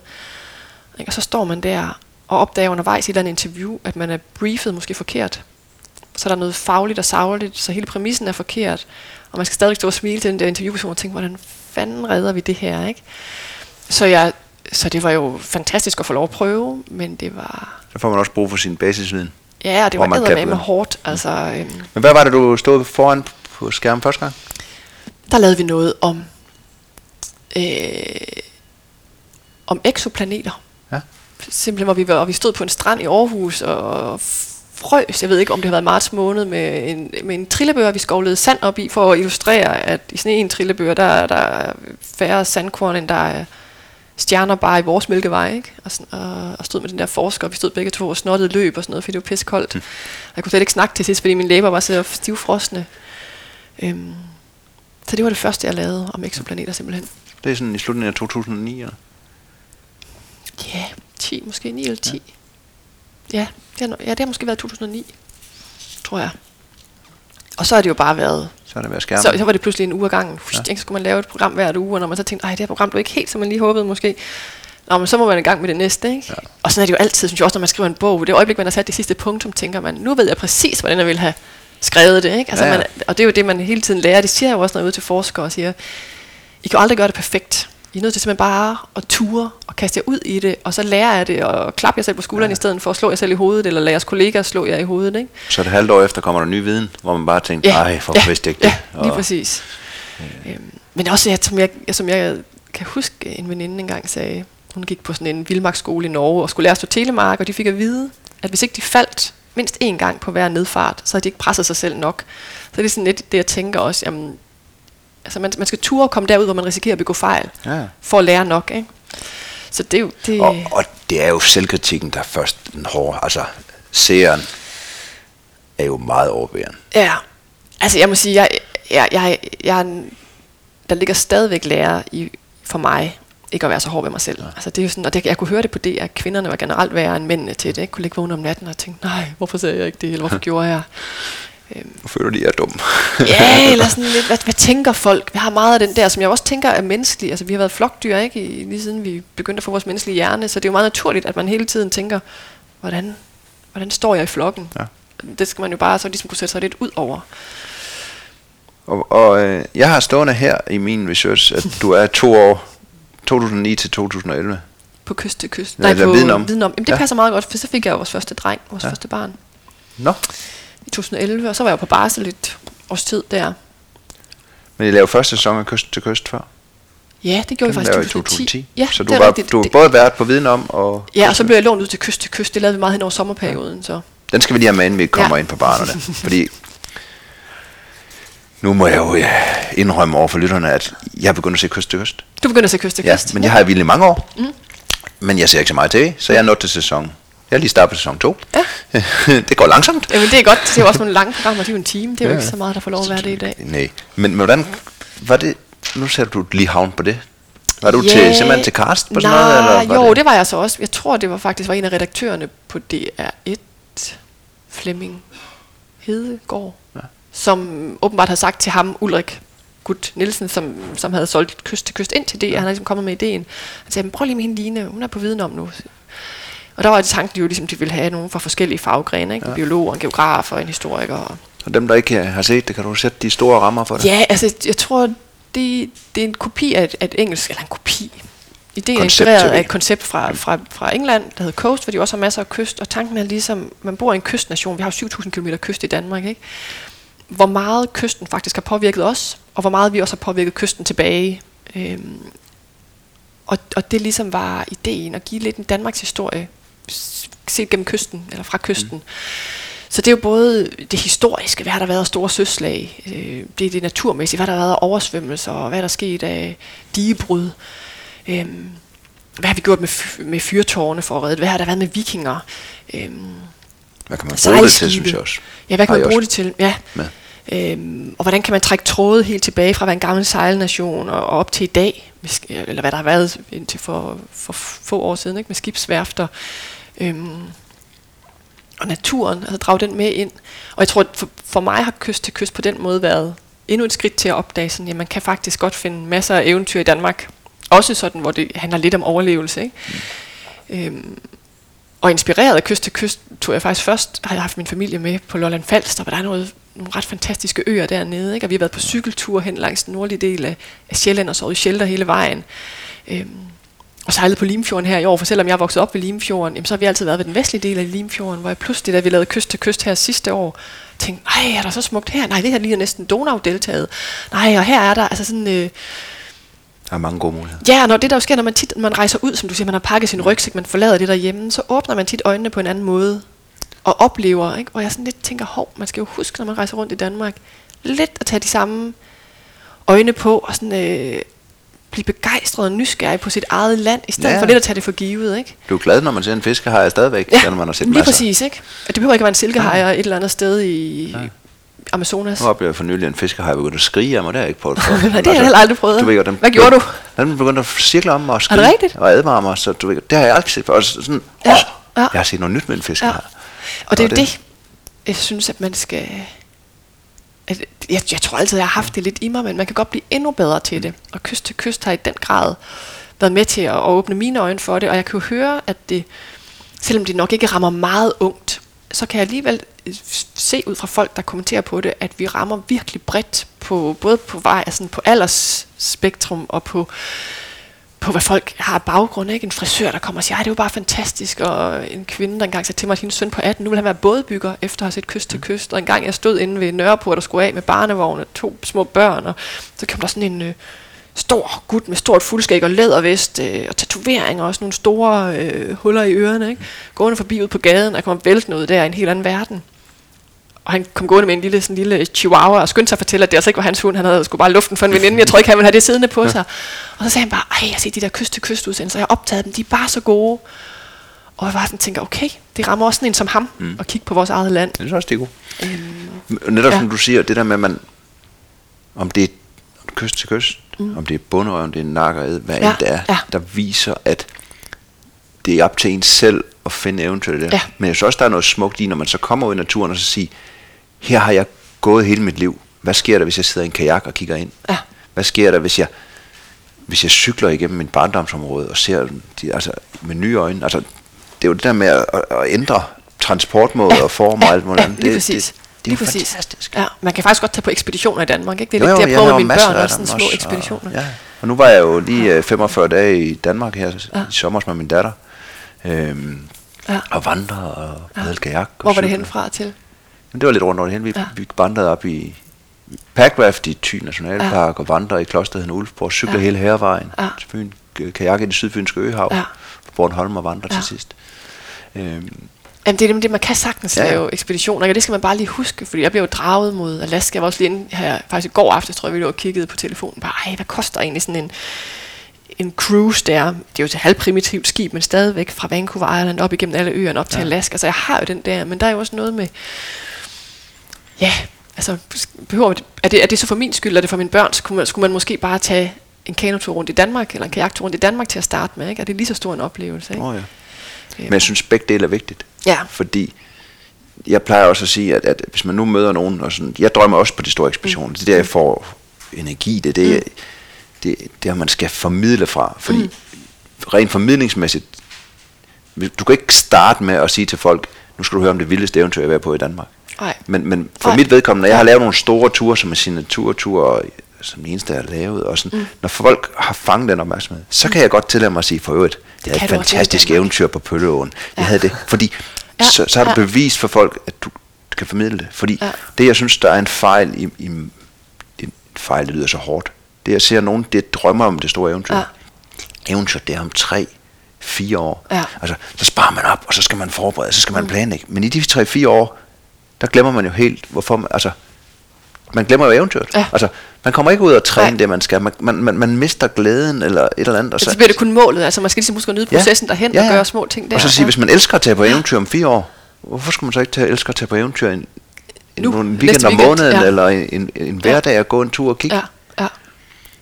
Og, ellers, øh, altså, så bliver det det der, en af mine yndlingseksempler, det er dem der, altså, nu generaliserer vi, ja. men altså, dem der køber en stor båd og skal sejle jorden rundt, ikke? Ja. Og, og projektet med at få båden klar er så udmattende, at... At de aldrig kommer afsted. Ja, de kommer aldrig afsted. Ja. Altså, ved godt, jamen så, så start det med at sejle Ja. lidt rundt, mens man gør klar. Ja. Og så sejler man, Jamen, det er rigtigt. når man er klar og, Og har man- erfaring. Ja.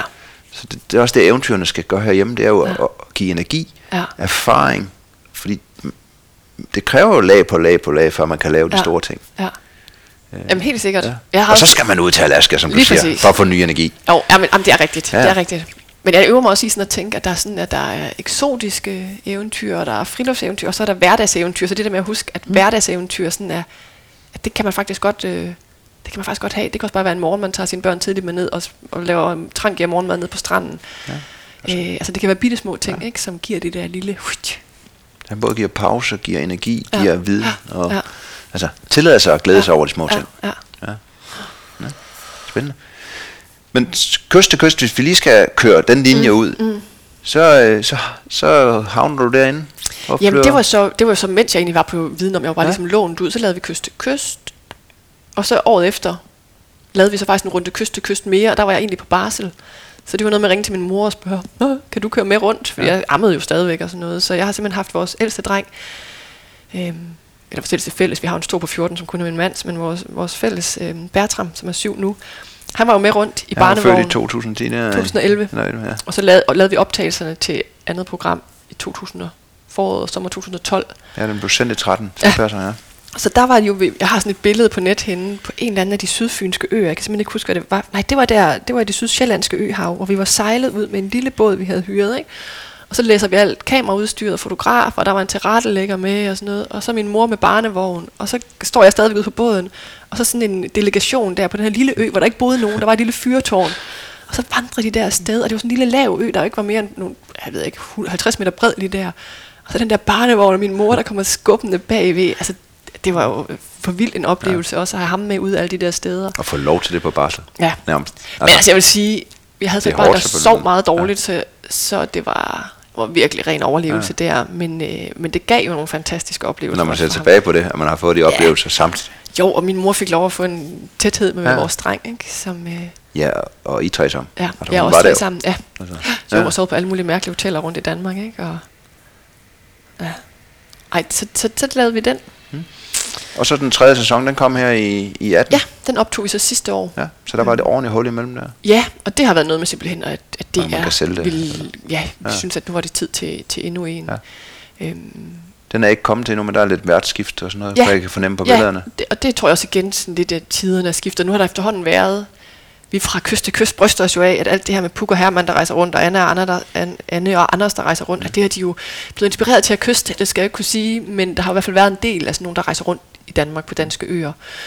Og så altså, skifter tiderne jo, og det er, tror jeg, vil, vil prøve at gøre det mere... Altså, de vil gerne prøve at bruge nogle værter, som var mere kendte i DR. Fordi ligesom de gamle kyst, det skulle bare være eksperter. Mm. Så de havde jo øh, Christian Dein fra Hammerslag med, som jo er meget kendt vært. Øhm, ligesom som hovedverden, og så var jeg som med som gammel kystvært, og så en af dem fra Store Nørd Kåre. Ja. Øhm, så det var ligesom os tre. Okay. Øhm, og det fungerede super fint. Så Altså. er jeg til gode endnu. Ja. Men, øh, men det er jo fint at få sådan en oplevelse. Altså, Ja. Så kan man sige, der kan eventuelt jo også komme arbejdsmæssigt. Ja, helt Når man sikkert. får foræret en masse oplevelser, man, man ikke vil komme ud Ja. og have tid til at Ja. eftersøge. Ja, jeg vil sige, at vi var, altså dels så var vi ude og se marsvin i Lillebælt, hvor vi sad med droner, og vi så to hunder med to unger. Mm. Og det havde jeg aldrig set før heller. Altså, der, og der var vandet jo så blot, så man følte, at man sad i Karibien måske. Ja. Ikke? Øhm, og så var jeg ude og fange sæler på bosserne uden for Anholdt i det vildeste vejr. Og jeg havde vand i vaderserne, og vi var kolde, og vi var frostne, og vi, jeg, vi hæv og sled og slæbte for at fange de der sæler. Og vi troede, de stak af, og så skulle de tagges, og der var blod. Og, altså, det var en helt vild oplevelse. Altså, det var helt vildt. Øhm, Jeg blev så meget syg bagefter, så jeg har fået en eller anden virus med, jeg var nærmest syg et, et års tid, sådan on og off, så det er jo sådan oh, de glæder, man okay. også kan få. Og så er der Men- en eller anden større ting. Ja, men øhm, ja, det, det, der er virkelig eventyr og natur at komme efter i Danmark også. Og har det, altså, nu, nu, altså, nu når man som eventyr, Mm. snakker vi som, dig som eventyr, mm. hvad synes du det har, hvad åbner sådan nogle døre at være med i sådan et, et tv-program for dig, synes du? Bef? Jeg tror, at... Altså for eksempel, nu er jeg jo kommet med i Kvindelig Eventyrsklub. Og det tror jeg var efter, at, at de havde set jeg rundt i mine papirer her. Hvad var det, du blev optaget der? Det blev optaget i 2000, og skal jeg lige huske, fordi det var der, jeg var højgravid med nummer to. Det har nok været 2013 eller 14, lige omkring nytåret der. 14. Jeg 14. fandt det. Ja, det var Sådan. godt. Øhm, og jeg tror, det var, det var efter, tror jeg, jeg blev kontaktet, fordi de kyst til kyst havde præsenteret mig som biolog og eventyr. Mm. Sådan lidt kægt, ikke? Øhm, og så fik jeg også chancen for at fortælle om min bjergbestigning, eller forsøg på bjergbestigning af Denali der i Alaska, hvor jeg var, tog tilbage året efter, jeg havde, jeg havde rejst rundt derovre. Øhm, og var inde og fortælle om det, og om Amazonas, og sådan generelle tanker om eventyr, ikke? og var heldig at blive optaget. Og det har jo givet et nyt, nyt stærkt fællesskab at møde ligesindede, øh, og er med i bestyrelsen der nu. Og der både er et stærkt sammenhold, hvor man sådan bakker op om hinanden i bestyrelsen. Er i klubben generelt, men det med bestyrelsen kender jeg jo meget. Og også øh, hmm, altså lidt at blive, jeg ved ikke om at holde fast på, men når man pludselig så får børn og har et hus og sådan noget, så kan man også pludselig godt blive suget lidt ind i sådan en lidt mere konform tilværelse. Mm. Og som jeg måske egentlig ikke trives. Jo, jeg, jeg nyder min hverdag, men, men, jeg, men jeg skal huske det andet. Og der er det fantastisk at være med i den der klub, sådan lige at blive mindet om, og så få inspiration, og hvordan gør andre. Så det, og så mødes i en klub, vi mødes i, om det der runde bord, det er jo mændenes klub, vi får lov at være i, ikke? med alle de der gamle artefakter, det emmer bare historier, ekspeditioner, eventyr. Det giver et eller andet ret vildt, synes jeg. Ja. Så man ikke bliver, nu, nu overdriver vi Ja. igen, slugt ind i mødergruppen og alt, Ja, alt lidt, familie. og ja, altså det vil jeg jo sige, at jeg, man får noget, Ja, jeg var ikke god til at være i sådan noget mødergruppe noget. Øhm, at man lige bliver husket op, nu er de andre på Ja. eventyr, så, Ja. så kommer Ja. man hjem og Ja. tænker, Ja. jeg skal Ja. også Ja. afsted. Lige præcis. Ja. Ja. Jo, og nu sad jeg for eksempel, nu lige var, mødtes jeg med en af de mandlige eventyr, jeg sad og talte med her for nylig, da der var, mænden havde jubilæumsfest, og han, så sad jeg og snakkede med ham og siger, at der sker jo et eller andet, i hvert fald som kvinde, pludselig med små børn. Nu sidder jeg og googler, Nå, hvad er risiko for malaria? Når der er dengue fever? Når, hvor tæt er det til hospitaler? Det har jeg jo ikke tænkt på før, vel? Fem dage fra alt muligt ude i Amazon-junglen og sådan noget, ikke? Øhm, og hvor han så sagde, Nå, men, og hvor jeg gerne vil til Sydamerika egentlig igen. Han sagde, nærheden af Titicacasøen, der, der, der mente han altså, der kunne man godt bo sådan nogenlunde ordentligt og, og med faciliteter i nærheden, hvis der skulle ske noget. Øh, samtidig med, at du havde eventyr og højlandsindianer og sådan noget. Så den der, altså at kunne trække på sådan en pulje af viden med folk, der ved det samme, for jeg vil ikke bo på et eller andet hotel med børneklub og sådan noget, vel? Nej. Øhm, vi var faktisk i Thailand for halvandet år siden, og jeg har ellers svoret, da jeg var i Thailand der for 20 år siden, jeg var aldrig tilbage, for jeg synes, det var alt for turistet. Men sådan lidt, der var både noget økonomi nu, når vi skulle fire afsted, og så var børnene også så små, og den ene havde været syg, da han var et år og været indlagt, så jeg havde det sådan, det, det, nu starter vi lige stille, ikke? og der var ikke malariapiller. Og der synes jeg så, det var ret fedt. Vi havde kun booket to nætter hjemmefra, ud på en ø, hvor der ikke rigtig var turister. Og så tog vi det jo bare, som det kom. Og første gang, vi kørte rundt med sådan en tuk-tuk, og de første to steder, så var booket, og man sad der med to børn i bilen, og det var på eftermiddagen, tænkte man, hmm, hmm, hmm, men så lykkedes det jo. Og jeg synes faktisk, at det lykkedes over al forventning at finde alt det der væk fra Alfarvej. Også i Thailand. Du skulle faktisk bare lige køre en time væk fra de der host, eller store hoteller, ikke? Så var der hippie hostels, hvor der var fælles middag på bordet om aftenen, og mangroveskove, og aber, og altså så... Så igen, man kan jo finde eventyret Ja. ja. mange steder, og det var en fed måde at rejse rundt på. Det er også det der med at huske. Det kan man jo godt. Verden har ændret sig, og nu hvide Ja. plet og alt Ja. det der. Jamen, selvom man tager til nogle af de vildeste turiststeder, Ja, ja. hvis man lige bevæger sig en Ja. lille bitte smule væk, Ja, lige præcis. ja, så, så er der masser. Ja. Og der, selv store byer, når man går Ja. ud og kigger på historie, jamen, så nogle Ja. af stederne kommer der ikke folk. Nej. Og, Nej. og der, Og det er total optur over, at Ja. det faktisk var... Altså, det var så, at det var så fedt ja. i Thailand. At det, så det, der har givet dig, det synes du, du har kommet ind i Kvindelig Eventyrs ja, kvindelig og eventyrsklub. Og så tror jeg, så få kan lov til at formidle med os. Og, Ja, og så kan man sige, det tror jeg, selvom at det er måske er presset af unge i dag, de ikke ser Flow TV og alt det her, så det jeg har været på DR, giver et eller andet kvalitetsstempel, som gør, at nu når jeg så, jeg sagde jo op på DR for fem år siden, øhm, at, at, at, at, at kunne ligesom overbevise folk om, at jeg godt kan komme ud og holde formidlingskurser for forskere.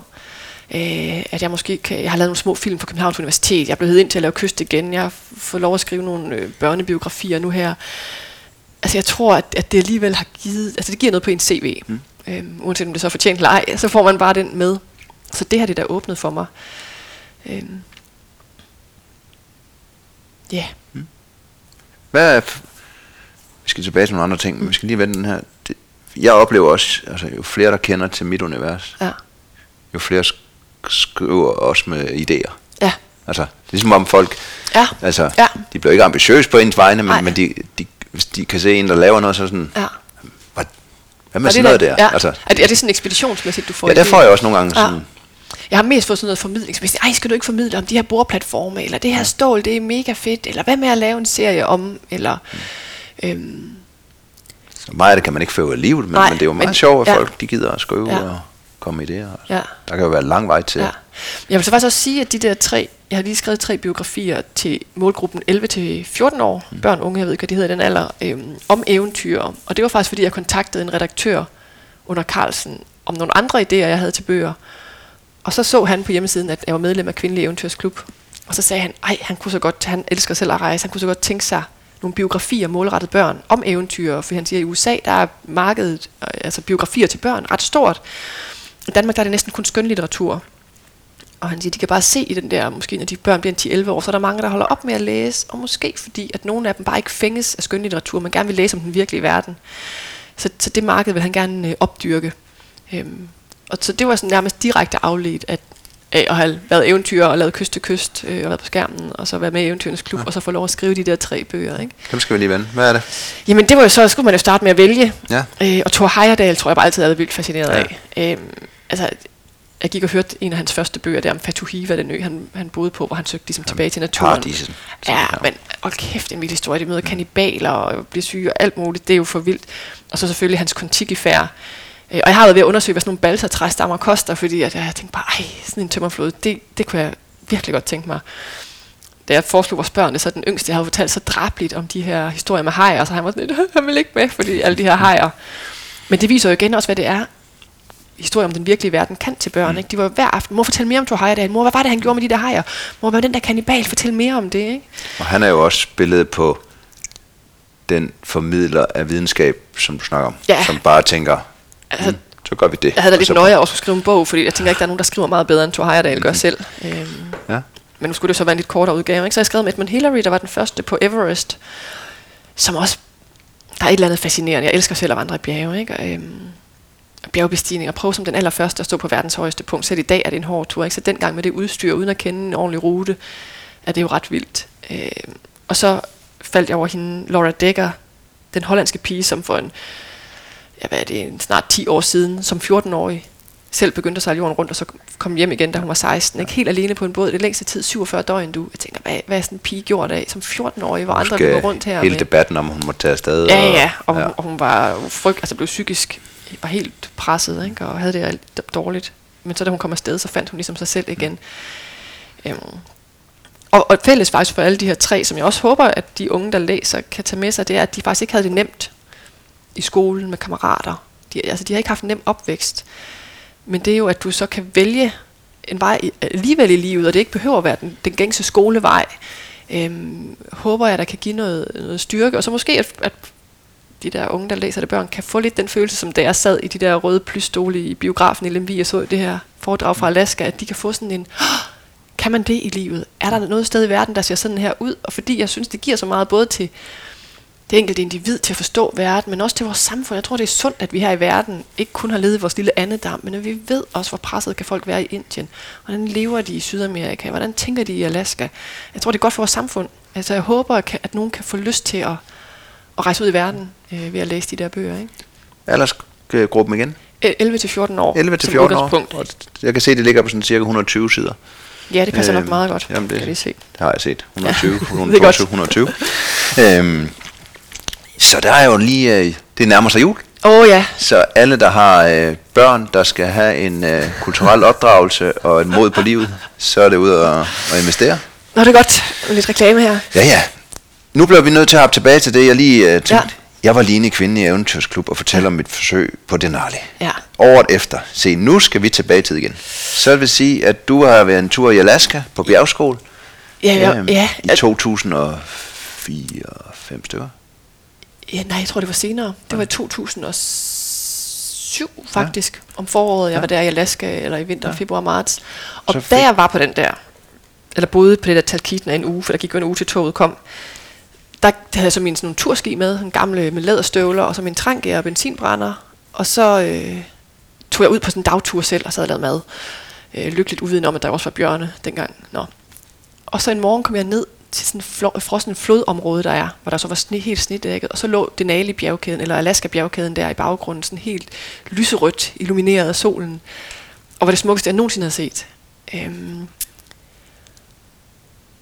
ja, der skete et eller andet, og så tog jeg med sådan en lille Cessna-fly ind over på sådan en tur, ind og så bjergkæden der også, og igen det der helt pristine, øde, barske.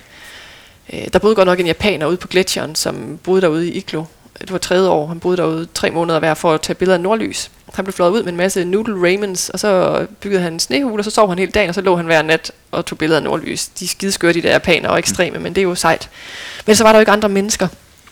Og så øh,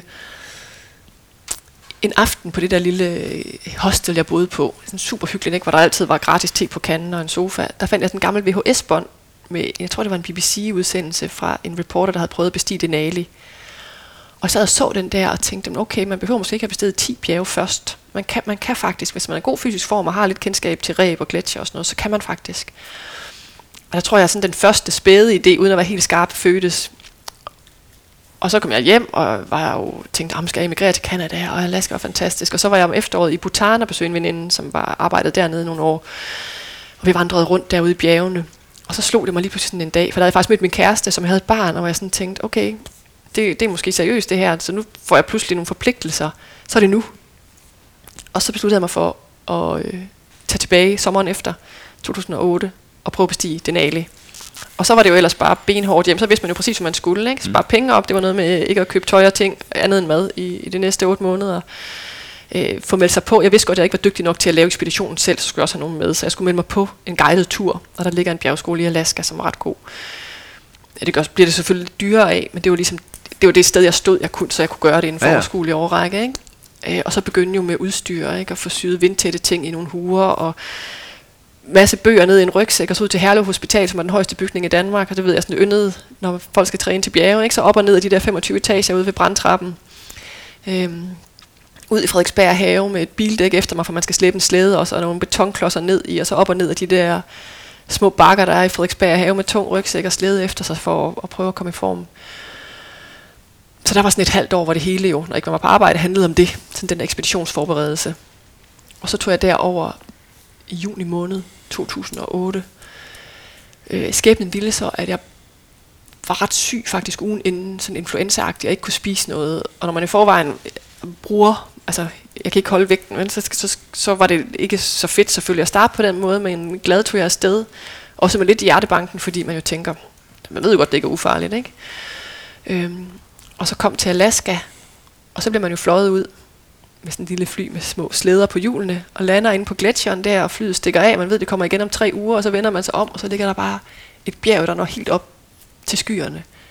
Og man tænker, okay, er det overhovedet fysisk muligt på tre uger at gå derop? Øhm, så der var der sådan lige lidt, og jeg var stadigvæk sløj. Men så kom vi jo i gang og begyndte at bevæge os opad og man går jo om natten, der er jo så lys, øh, fordi at, at det der sne er mest frossen, så der er mindre risiko for at falde i gletsjersprækker, fordi snebroerne der falder sammen. Øhm, og så er det bare opad og opad og opad og ned igen, fordi man jo hele tiden i forhold til højde, så går man et stykke op og ligger ned i sin bagage og går så ned igen og overnatter og et stykke længere op og så videre. Øhm, og det gik meget fint. Jeg tror generelt læren for den tur var, at jeg simpelthen ikke havde nok mad med. Vi havde jo pakket, at de havde nogle rationer med for den der guidede tur. Men meget af det var også nogle energibarer, og jeg skulle simpelthen have en lammekøl om dagen for at... Holde energi? Ja, så, så jeg blev simpelthen, øh, jeg tror jeg tabte mig 10 kilo, og jeg forvejen vejede jeg ikke ret meget. Nej. Og jeg har faktisk aldrig taget det på igen. Jeg, har taget, jeg tog måske halvdelen på, men det er som om min krop er en ny ligevægt. Jeg kan simpelthen ikke tage mere på. Øhm, så jeg fryser også endnu mere, end jeg gjorde dengang. Nå.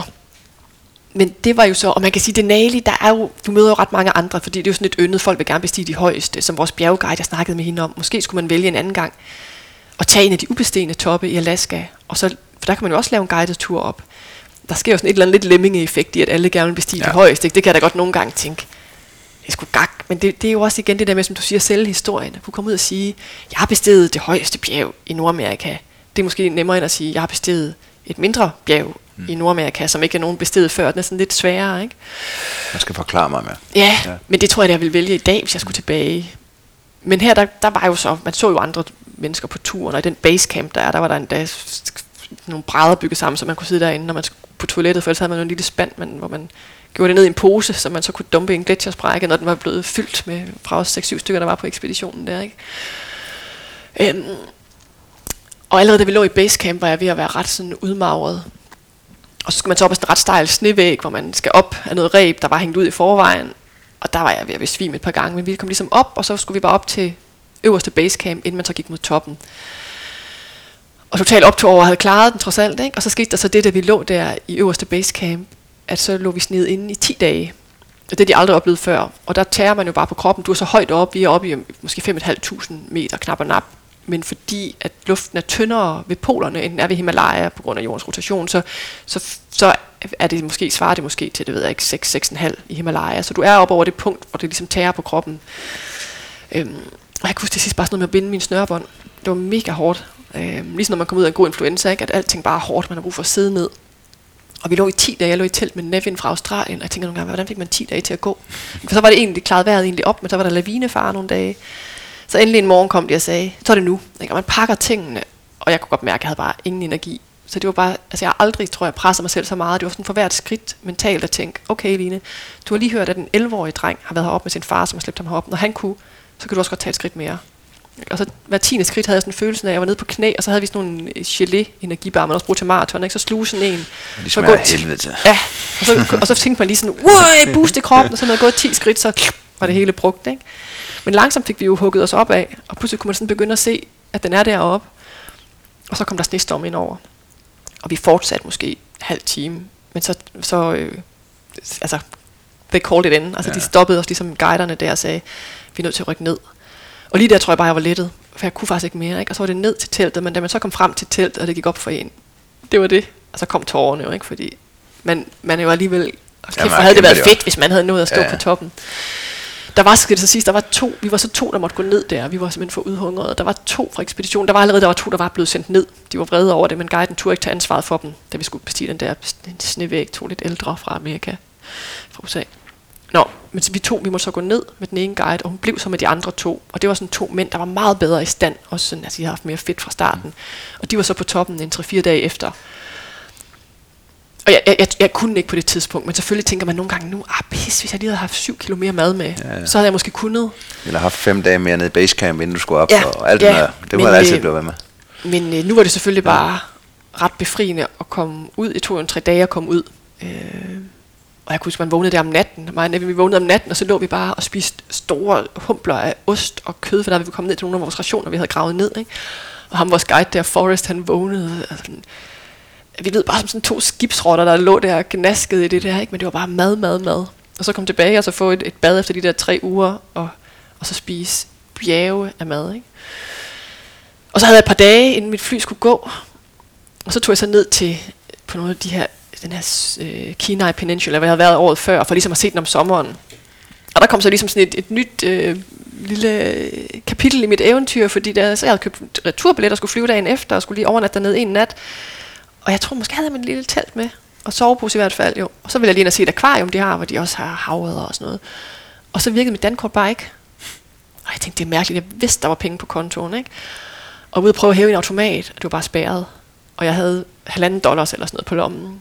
Og jeg var okay, hvad sker der? Og hvordan skal jeg både få mad og, og overnatning ind til i morgen? Altså jeg ville jo ikke dø af det, men det var bare alligevel surt. Så jeg hen på det lokale bibliotek, der var åbent, det småregnede, og så sad jeg der i sofaen og havde min lille computer, og så var min øh, kusine online i Danmark midt om natten, det var kl. 12 om natten i Danmark. Og hun, øh, jeg kunne så klage min nød, og hun ringede så til mine forældre og vækkede dem, som jeg først lige nåede at tænke, Åh, et eller andet galt. Men det var så bare penge, og de lovede at kontakte banken næste dag, men jeg sad jo stadig der på biblioteket. Og så ville skæbnen, at der sad sådan en gammel gubbe ved siden af mig med sin avis, og han begyndte at snakke til mig. Han hørte lidt dårligt, så han råbte sådan lidt halvhøjt. Og jeg, han virkede skide sød og sjov og lidt mærkelig. Og så da der var gået lidt tid, så tænkte jeg, at der er ikke andet at gøre, så måtte jeg jo sidde sådan og råbe ud i biblioteket, for han skulle kunne høre det og fortælle, at mit dankort var spærret, og jeg ikke havde nogen penge, og om jeg måske kunne slå mit telt op ud i hans have og overnat der. Og han kiggede på mig, altså, jeg tror, det er det mærkeligste, han nogensinde har hørt. Ikke? Så stod der sådan en ung kvinde der, men jeg må godt komme med ham og ud til hans jeep, og så blev han bare et vidunderligt møde. Ikke? Det har det lidt nogle gange. Man kan jo godt have kendt nogle mennesker i mange år, altså perifære bekendte, uden de egentlig måske, men har sagt det en så meget, det lyder lidt hårdt, men det sådan, og så kan man jo møde nogen meget kort tid, som lærer en alverden, eller som bliver en kæmpe oplevelse. Og sådan var det med ham her, Anthony Rollo, som jo var, var han 89, eller var han 90, 91, jeg ved ikke, om han helt selv vidste det. Han, var, øh, han havde en gammel jeep, og det var, der var ting overalt i den. Og så var der sådan en, øh, sådan en elastik med kroge begge ender, som ligesom skulle sidde fra hans dør og over til passagerdøren på indersiden i håndtagene, fordi ellers så gik dørene op, når man kørte. Og så havde han nok 100 af sådan nogle reklamekasketter derhjemme, og så viste han jo fint til mig, hvordan man kunne tage et stykke køkkenrulle og sætte indeni med to papirklip, så man ikke sled så meget på svedbåndet. Og jeg tænker sådan en ukulig optimisme, ikke? En mand på 90 med 100 kasketter, og så skal man alligevel passe lidt ja, på dem, ja. fordi man ved jo aldrig. Og gamle kuglepinde, alt blev gemt, og så var han super nær med sig selv, så vi var henne på, han havde været i krig, med, altså han var et gamle militær, så han kendte folk på militærbasen, så tog man derhen, og der skulle jeg lige sørge for at gå på toilettet, så vi ligesom brugt vand fra deres kloset, og der kunne man også få en kop gratis kaffe. Og herinde, der kunne man lige, der var der sådan nogle gratis snacks altid. Ikke? Og så endte vi så med at køre hjem. Han boede lidt ude i en skov, og han så boede i en garage, som jeg var sådan lun nok, med et kæmpe køkkenbord sådan hele vejen rundt, og der var ting overalt. Gamle oliebøtter og malerbøtter og dåser og halve flasker, han havde skåret over, og altså, der har ikke været gjort rent i 10 år, vel? Og udenfor stod der så en tønde med regnvand, og det var så den, han hentede, da han lavede te, og man tænkte sådan, håber, det er kogt ordentligt.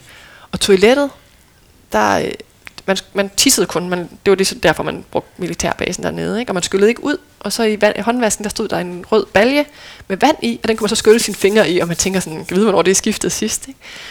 Men jo den hjerteligste søde, sødeste mand, og da vi skulle sove om natten, jeg skulle ikke sove ude i haven, så redte han pænt op ved siden af sin seng, lagde han sådan en, en, en, en lille tynd madras ud, og et på hovedpude med møgbeskidt hovedpudebetræk på, og så et, næsten endnu mere møgbeskidt håndklæde hen over for at være sød. Og så lagde han sig op i sengen, og jeg tror, han havde det virkelig sådan, der skal ikke, der skal ikke være den mindste tvivl om, at der ikke er noget skummelt her. Så han lagde sig bare til at sove med alt sit tøj på, og så kan jeg sådan huske, at han hævde sin hue ned over øjnene, og så lå han der og sov, ikke? og så lå jeg og sov ned på gulvet. øhm, om aftenen så vi spillet kort, og jeg tror, han var sådan ved at være lidt, i hvert fald glemsom. Jeg ikke ikke senil jo endnu, men og det er jo, jeg lærte aldrig de der regler at kende, og jeg havde sådan oplevelsen af, at, at de skiftede fra hver runde, så han, han vandt jo hver eneste spil, fordi pludselig så kunne syveren stikke nieren og sådan noget. Øhm, og næste dag kørte han mig jo så ind, og jeg ville lige gå en tur ud langs vandet, fjorden, hvor jeg havde været ude året før, hvis et lille sted. Og så kunne jeg bare lade rygsækken stå i hans bil. Og så hente den, for han ville bare lade være at låse. Og jeg, jeg tror, jeg sådan noget og tænkte, at det er en rigtig god idé, men, men fint, det gjorde jeg. Og da jeg så kom tilbage, og der var halvanden time til toget skulle gå, så var bilen jo bare væk. Så var jeg inde på det lokale bibliotek, om de havde set Anthony. Nej, det havde de ikke, eller Tony, som han blev kaldt. Og hen ved sådan et sted for pensionister, havde de set Tony? Nej, ikke i dag. Og jeg vadede op og ned i de der små gader i den der by, og bare tænkte, fuck, mit fly flyver om ikke ret lang tid. Jeg skal nå det der tog. Hvad gør jeg? Kan jeg efterlade det? var alt min bagage, alt min dyre oppakning. Får det nogensinde igen? Skal jeg hele vejen tilbage til Alaska? Og fandt jeg en taxi. Og han havde givet mig 10 dollars eller sådan noget, Tony, så jeg havde lidt ind til min banken ligesom åbnede. Øhm, så jeg fik sagt til taxien der, jeg havde 10 dollar, om ikke det godt ville køre mig rundt. Og så kørte vi ud og kiggede ud, hvor Tony boede. Og taxameteret talte jo op, jeg kunne godt se. Nu havde jeg ikke, eller jeg tror ikke engang, jeg havde sagt det til taxien. Nå kørt rundt, og så endte det med, anden gang, det var sidste chance, nu kørte vi ud til Tony en gang til. Og der holdt bilen. Tony var ikke hjemme, jeg tror han var ude gå i skoven, og der stod som en rygsæk, så jeg kunne få den.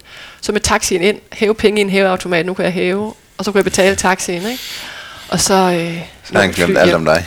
Ja, men jeg tænker nogle gange med Tony der, han var sådan en, han er jo sikkert, nu er det jo 10 år siden, stor sandsynlighed for, at han ikke er her mere, ikke? Og det er sådan en, hvor jeg næsten, jeg næsten kan sådan få tårer i øjnene og tænker, han var sådan et vidunderligt bekendtskab, og han ville, hvorfor tog jeg ikke tilbage? Hvorfor tog jeg ikke tilbage? Hvorfor gjorde jeg det ikke bare? Tog tilbage og besøgte ham igen. For han var virkelig et, et særligt menneske, altså. Ja. Sådan er det altid svært, ikke? Ja. At nå det, nå det hele. Ja. Jamen nu hopper vi jo sådan lidt frem og tilbage igennem tiden, øh, og det er også det, der skal være plads til. Men, men så sagde du på et tidspunkt i, øh, skal jeg lige se, at så fik du et barn. Ja. Og det må være så i jeg fik i 11, 11. og så i 2014 igen. Ja. Så nu har du to børn? Ja. Og så, så har vi sådan en stor på 14, som er Mikkels, ja. som bor mest ved sin mor, men som jo også er, som en, også er en del af, af familien. familie. Ja. Ja. Så nu er der gang i noget andre eventyr? Ja, altså jeg, jeg, jeg prøver jo stadigvæk at, at få eventyr med dem. Øhm, det er selvfølgelig dyrere pludselig at rejse, når man er fire eller fem, der skal afsted. Men, men altid tror jeg, når jeg rejser, det er aldrig sådan nogle pakkerejser, det er altid, og det tager jo længere tid at planlægge. Nå, men så var vi også i Tromsø med Mikkel Stordreng, end vi selv havde. Langt ude for Alpavej, og fandt et sted ude på en lille ø, hvor vi overnattede og kørte rundt. Ikke? På, øhm, og nu med mine børn, så prøver vi at øhm, tage på cykeltur, så over i shelter og telt. Øh, altså prøve at lave sådan ekspeditioner. Vi tog til Herning sidste år. Øhm, tog toget noget af vejen, ikke? fordi den ældste var jo kun fem på det tidspunkt, så der er alligevel langt at køre. En sad jo så foran på cyklen. Men det der med at lære dem glæden ved at lave trangia-mad, den store kan jo allerede samle en trangia selv, ikke? Øhm, og leve på den måde, synes jeg betyder meget. Da den yngste var to, og den ældste var fire, der tog vi på vandretur i Norge. Færgen op, og så bagensbanen, og stod her i Jejlo, og vandrede jo så opad, og der havde stået, at det var en let rute for familier, og det ville tage et par timer, og så tænkte jeg, så tager det nok fire med børn. Men det er jo sådan nogle norske timer, sådan nogle fjeldaver, der er vant til at løbe op og ned ad bjergesiden, ikke? så da vi havde vandret i fem timer, det var ved at blive mørkt, og vi stod i sådan et myr, moseområde der, og myg, og jeg bare tænkte, okay, der er lang vej nu. Så måtte vi skramle op ad en bjergside, så bar vi hvert barn, ikke? og så op og finde en hytte, hvor vi så fik nogen til at køre os det sidste stykke. øhm, men det der med at lære dem at komme ud, og selv ja. for det der med, at de trods alt overvinder noget. Øhm, og i år har vi så købt en lille båd og sejlet ud på Limfjorden. Min mand har sejlet en del, jeg har sejlet lidt i optimist, jeg var lille. Og så så vi shelter undervejs, så det der med sådan at prøve at give dem følelsen af det primitive. Ja. Og ja, det synes jeg betyder rigtig meget. Og så er vi tilbage til de ting, du egentlig har set i kyst til kyst og sin kæmpe. Ja, der er ja, ja lige præcis. Og det der med... Jeg vil altså, gerne tilbage. Ja. Og, og det, det, altså, jeg får meget, når jeg rejser rundt til kyst, det skal min familie se. Nu har vi faktisk lige...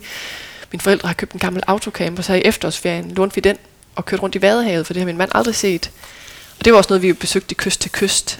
Og det der med at stå ude midt i Vadehavet, når der er lavvande, hvornår, hvorhen ellers kan du stå i, mær- i verden? Måske sådan nogle saltørkner. Men ellers er der ikke nogen steder, hvor der bare er fladt, hvor der ikke er mennesketegn, men så er der altid kuperet eller et eller andet. Ja. At, at det, altså Vadehavet i Danmark, er sgu vildt og eventyrligt. Det ja, er det bare. Og farligt bare, samtidig. Ikke? Ja, så er der lige pludselig sand over det ind. Og ja. Så, kan og så man samlede vi østerstøvlen. Og, og øster, så fuglene kom ind. Ja, og, ja. ja. Nej, ja, så, øhm, så prøver, men igen det der med, jeg tror jeg finder glæden med mange ting. Det kan både være en mere eksotisk backpackertur i Thailand, og det kan være en cykeltur, det kan være en autocampertur, det kan være en vandretur, og det kan være øhm, sejltur. Altså det der med, og så har vi faktisk besluttet, vi har 15 store dunke stående herude i vores øh, udhus, fordi vi bor nede til søen, og øh, efter det der med Thor Heyerdahl og, og tømmerflåde, så har jeg besluttet, at vi skal bygge en tømmerflåde og prøve at sove hernede. Øhm, har vi fået lov til, for egentlig en fredet sø, men en nat har vi fået lov. Og havde egentlig planlagt, at det skulle være sidste weekend, men der var vores dreng så møgsyg, så nu tror jeg, at vi måske gøre det til efteråret, også fordi jeg kunne høre på mine børn, at de synes, det der med at skulle gå i seng på sådan en tømmerflod i bælragende mørke, jeg var bange for faktisk at skræmme dem for meget. Så det er den der balance, man ja. ligesom skal finde, at de skal presses lidt, men man skal heller ikke øh, fratage dem lysten til overhovedet at ture. Så nu tror jeg, det hedder april måned, og så øh, bygger vi en tømmerflod en dag og slipper den ned. Og sover derude og leger Tort Heyerdahl og fisker. Ja. Øhm, ja. ja. Jeg har også hørt flere steder i Sverige, hvor man kan tage op og så lige få udleveret øh, ja. tømmer, og så laver man sin tømmerflod, ja. og så driver man så dernede af. Og, så. og det ser også fedt ud, men så sker der jo et eller andet i mig, hvor jeg tænker, ej, men det er sådan en turistpakke. Ja, ja, det gider jeg ikke. Så får jeg, så får jeg mere lyst til det selv. Find din egen flod. Ja, men altså, det skal man jo også nogle gange. Nogle gange er der jo også den fordel, at så har andre brugt tiden på at planlægge, fordi ja, man kan hurtigt bruge meget tid og mange penge på selv at skulle planlægge og selv at skulle skaffe 103 i Sverige. Ikke? Ja, og hvis man kun har en begrænset tid, så er det ja. også rart at vide, ja. kan det lade sig gøre, ja. eller kan det ikke. Altså det er forskellen ja. på at skal have et lille, stort eventyr. Ja. Sådan. ja, så jeg har, og jeg har faktisk set, og jeg har hørt fra flere af den der i Sverige, at det er en ret fantastisk tur. Ja. Men ellers så øh, har vi jo ved at være godt. Du har også mm. lavet en lang række andre tv-programmer, øh, som handler om formidling med altså jeg har da noteret et, der hedder Hjernevask, yeah. og Rumrejse, og... Ja, det hedder Eksperimentet, tror ja. jeg. Og men, men det har alt sammen handlet om den her formidling. Ja, det er alt sammen et eller andet videnskab, ja. har formidlet på ja. den ene eller den anden måde. Ikke? Og så sagde du, du har sagt op i DR i 2013. Ja. Og så har du været selvstændig siden? Ja. ja. fem år, så var jeg på barsel lidt over et år, ja. tror jeg. Så, så i dag er det formidling med bøger, stadigvæk lidt fjernsyn? Ja, så laver jeg ordstyrejobs. Ja. Øhm, Foredrag? Foredrag. Ja. Øh, ja, altså, og, og så laver jeg en del kurser for forskere i formidling, fordi det opdager man jo, når man er ude og har den journalistiske hat på, at, at der er mange forskere, som også, de tør ikke lige komme det der skridt ekstra. Hvordan, hvordan får du fortalt en god historie? De er så meget inde i stoffet, og starter måske med nogle detaljer, hvor de skal ligesom, de skal jo gøre mig nysgerrig først, ligesom du siger, ikke? du skal starte med det store bjerg, mm. en stor ekspedition, og når du så først har fået folk til at blive opmærksomme, så kan du begynde at fortælle lidt mere ja. detaljeret. Ikke? Øhm, også uden jeg skal kende forskere, ja. kunne jeg også forestille mig, at de, de ved så meget, at, at når de skal formidle, så vil de formidle det hele, i stedet for at sige, lige jamen, præcis. hvis jeg skal formidle til nogle normale mennesker, så har de tabt. Ja, altså, jamen lige jeg, jeg er nødt til at gå herover. Det kan godt være, det er populistisk, ja. det er kun en ja. lille del, og de andre ja. forskere, ja. uh, hvad tænker de? Og, ja, og, ja. og det er der rigtig meget ja. af, og de er også, vi er slemme til at slå hinanden i hovedet, ikke? Ja. Altså, du, øh, kollegerne vil godt påpege, at du fik da ikke lige det hele med, Nej. og det siger jeg også til dem. I skal bare vide, alle dem, der formidler meget, de får også masser af tæsk. Mm Så I skal vurdere, om det er det værd, ikke? Og jeg synes jo, det er det. Ordforråd for eksempel. Ja. Altså hvordan? Og hvad for nogle ord bruger de nemlig Ja. ikke? Og de glemmer det jo. De glemmer, hvad de ikke selv vidste, da de startede på studiet. Så jeg har set, der er nogen, der er gode til det, så er der nogen, hvor de snakker på et fagligt niveau, som jeg næsten ikke engang forstår, selvom jeg er biolog. Ikke? Og så fortæller jeg dem jo, at det man jo meget gør, gik det op for mig som forsker, når jeg begynder på biologi, så lærer du, at du skal være objektiv. Ikke? Det nytter ikke noget, du står i et laboratorium, og så ligesom føler, hvad resultaterne er. Vel? Der skal du være super objektiv. Men når du skal ud og formidle, så skal du pludselig bruge dig selv og være subjektiv. Så skal du fortælle, om hvis du har været på ekspedition for at skulle indsamle prøver i Grønland. Hvordan var det, at vi mødte en isbjørn, og den måtte vi skyde? Det hører jo med til forskningshistorien for at gøre det til en god fortælling. Eller du stod i laboratoriet, og pludselig var alle dine resultater spildt, og du græd i to dage. Det hører også med. Hvor vi er så skolet i, eller de er så skolet i som forskere, at det er sådan en videnskabelig artikel med resultater og metoder, og hvad mangler de så at finde ud af nu? Hvor alt det der andet menneskelige, de gode historier, skal de have med. Så det laver vi masser af øvelser i. Hvor de skal fortælle for hinanden, og Ja, lige præcis. Ja. Så skal stille sig op, og de prøver at filme hinanden. Bare hele tiden prøve at komme ud over grænsen der, sådan at det føles lidt mindre farligt næste ja. gang. Hvor er de gode historier henne? Øhm, så det, og så er der jo nogle gange, når man er selvstændig, så står man og tænker, der var kyst til kyst blev udskudt et halvt år.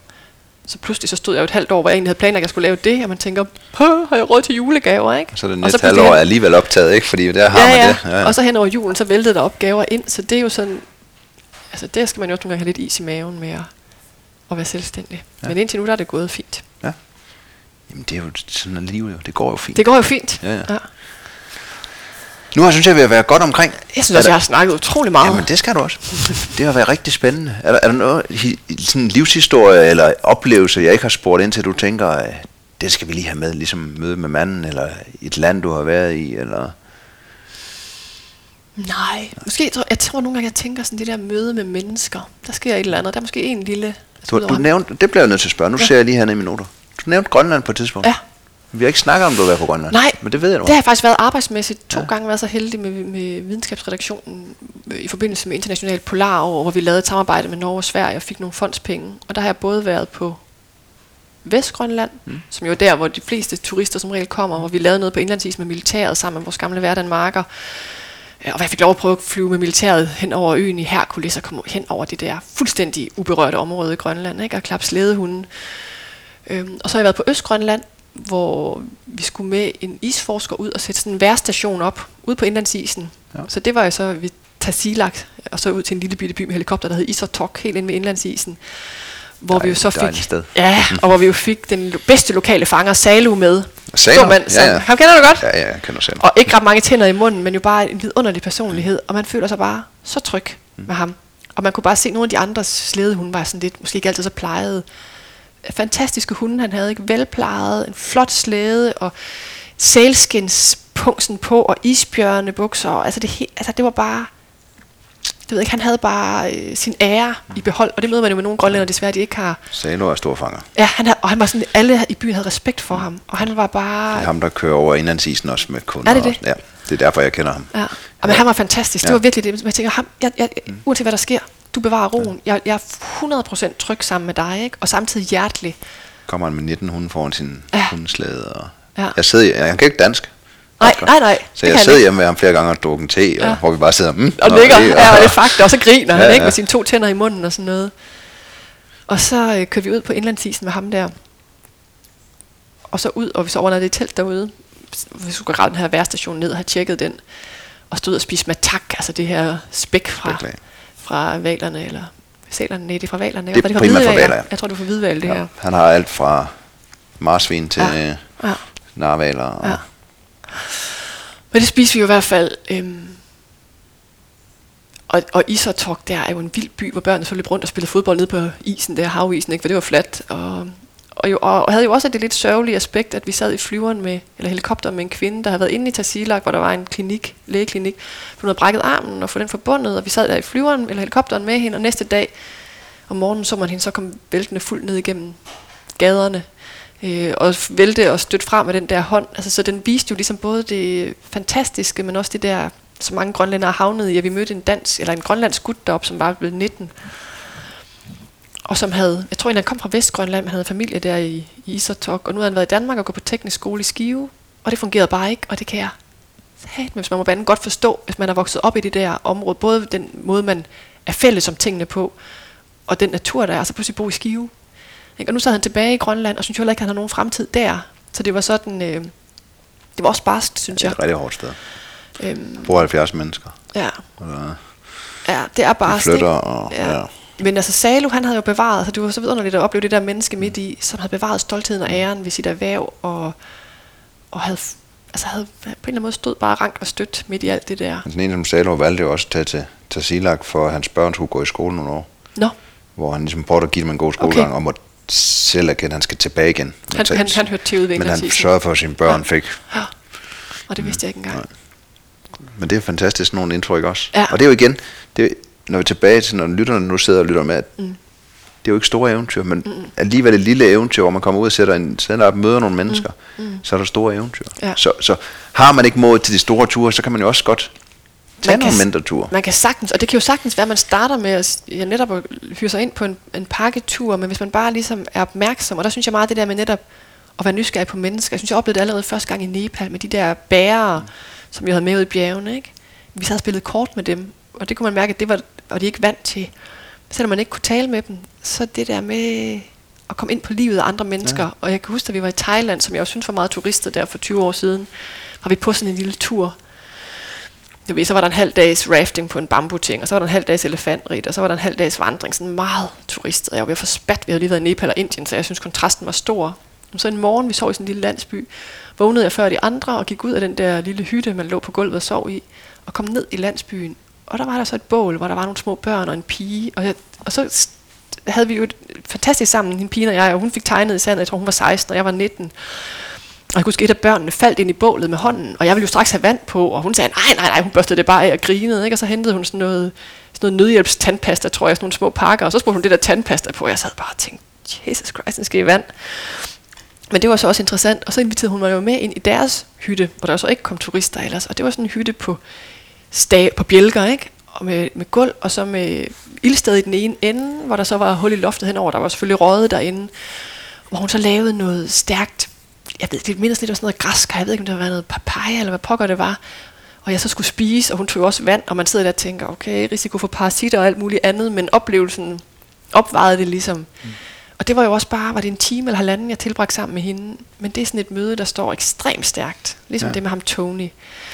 Ligesom det med nogle af de der Sherpa, også mødt en landevejsrider engang i Danmark. Altså der er, og Salo der, fangeren, ikke? Altså de der møder, hvor man på tværs af egentlig, hvor man er i sit liv, og hvad ens baggrund er, og hvad for et sprog man kan, at så har man nogle møder, hvor man bare rammer noget sådan inderligt menneskeligt. Mm.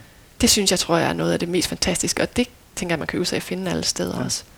Og bare for mit egen vedkommende, altså, jeg laver jo rejser for at slippe for mennesker. Altså, jeg elsker at rejse ud Ja. og, og være væk.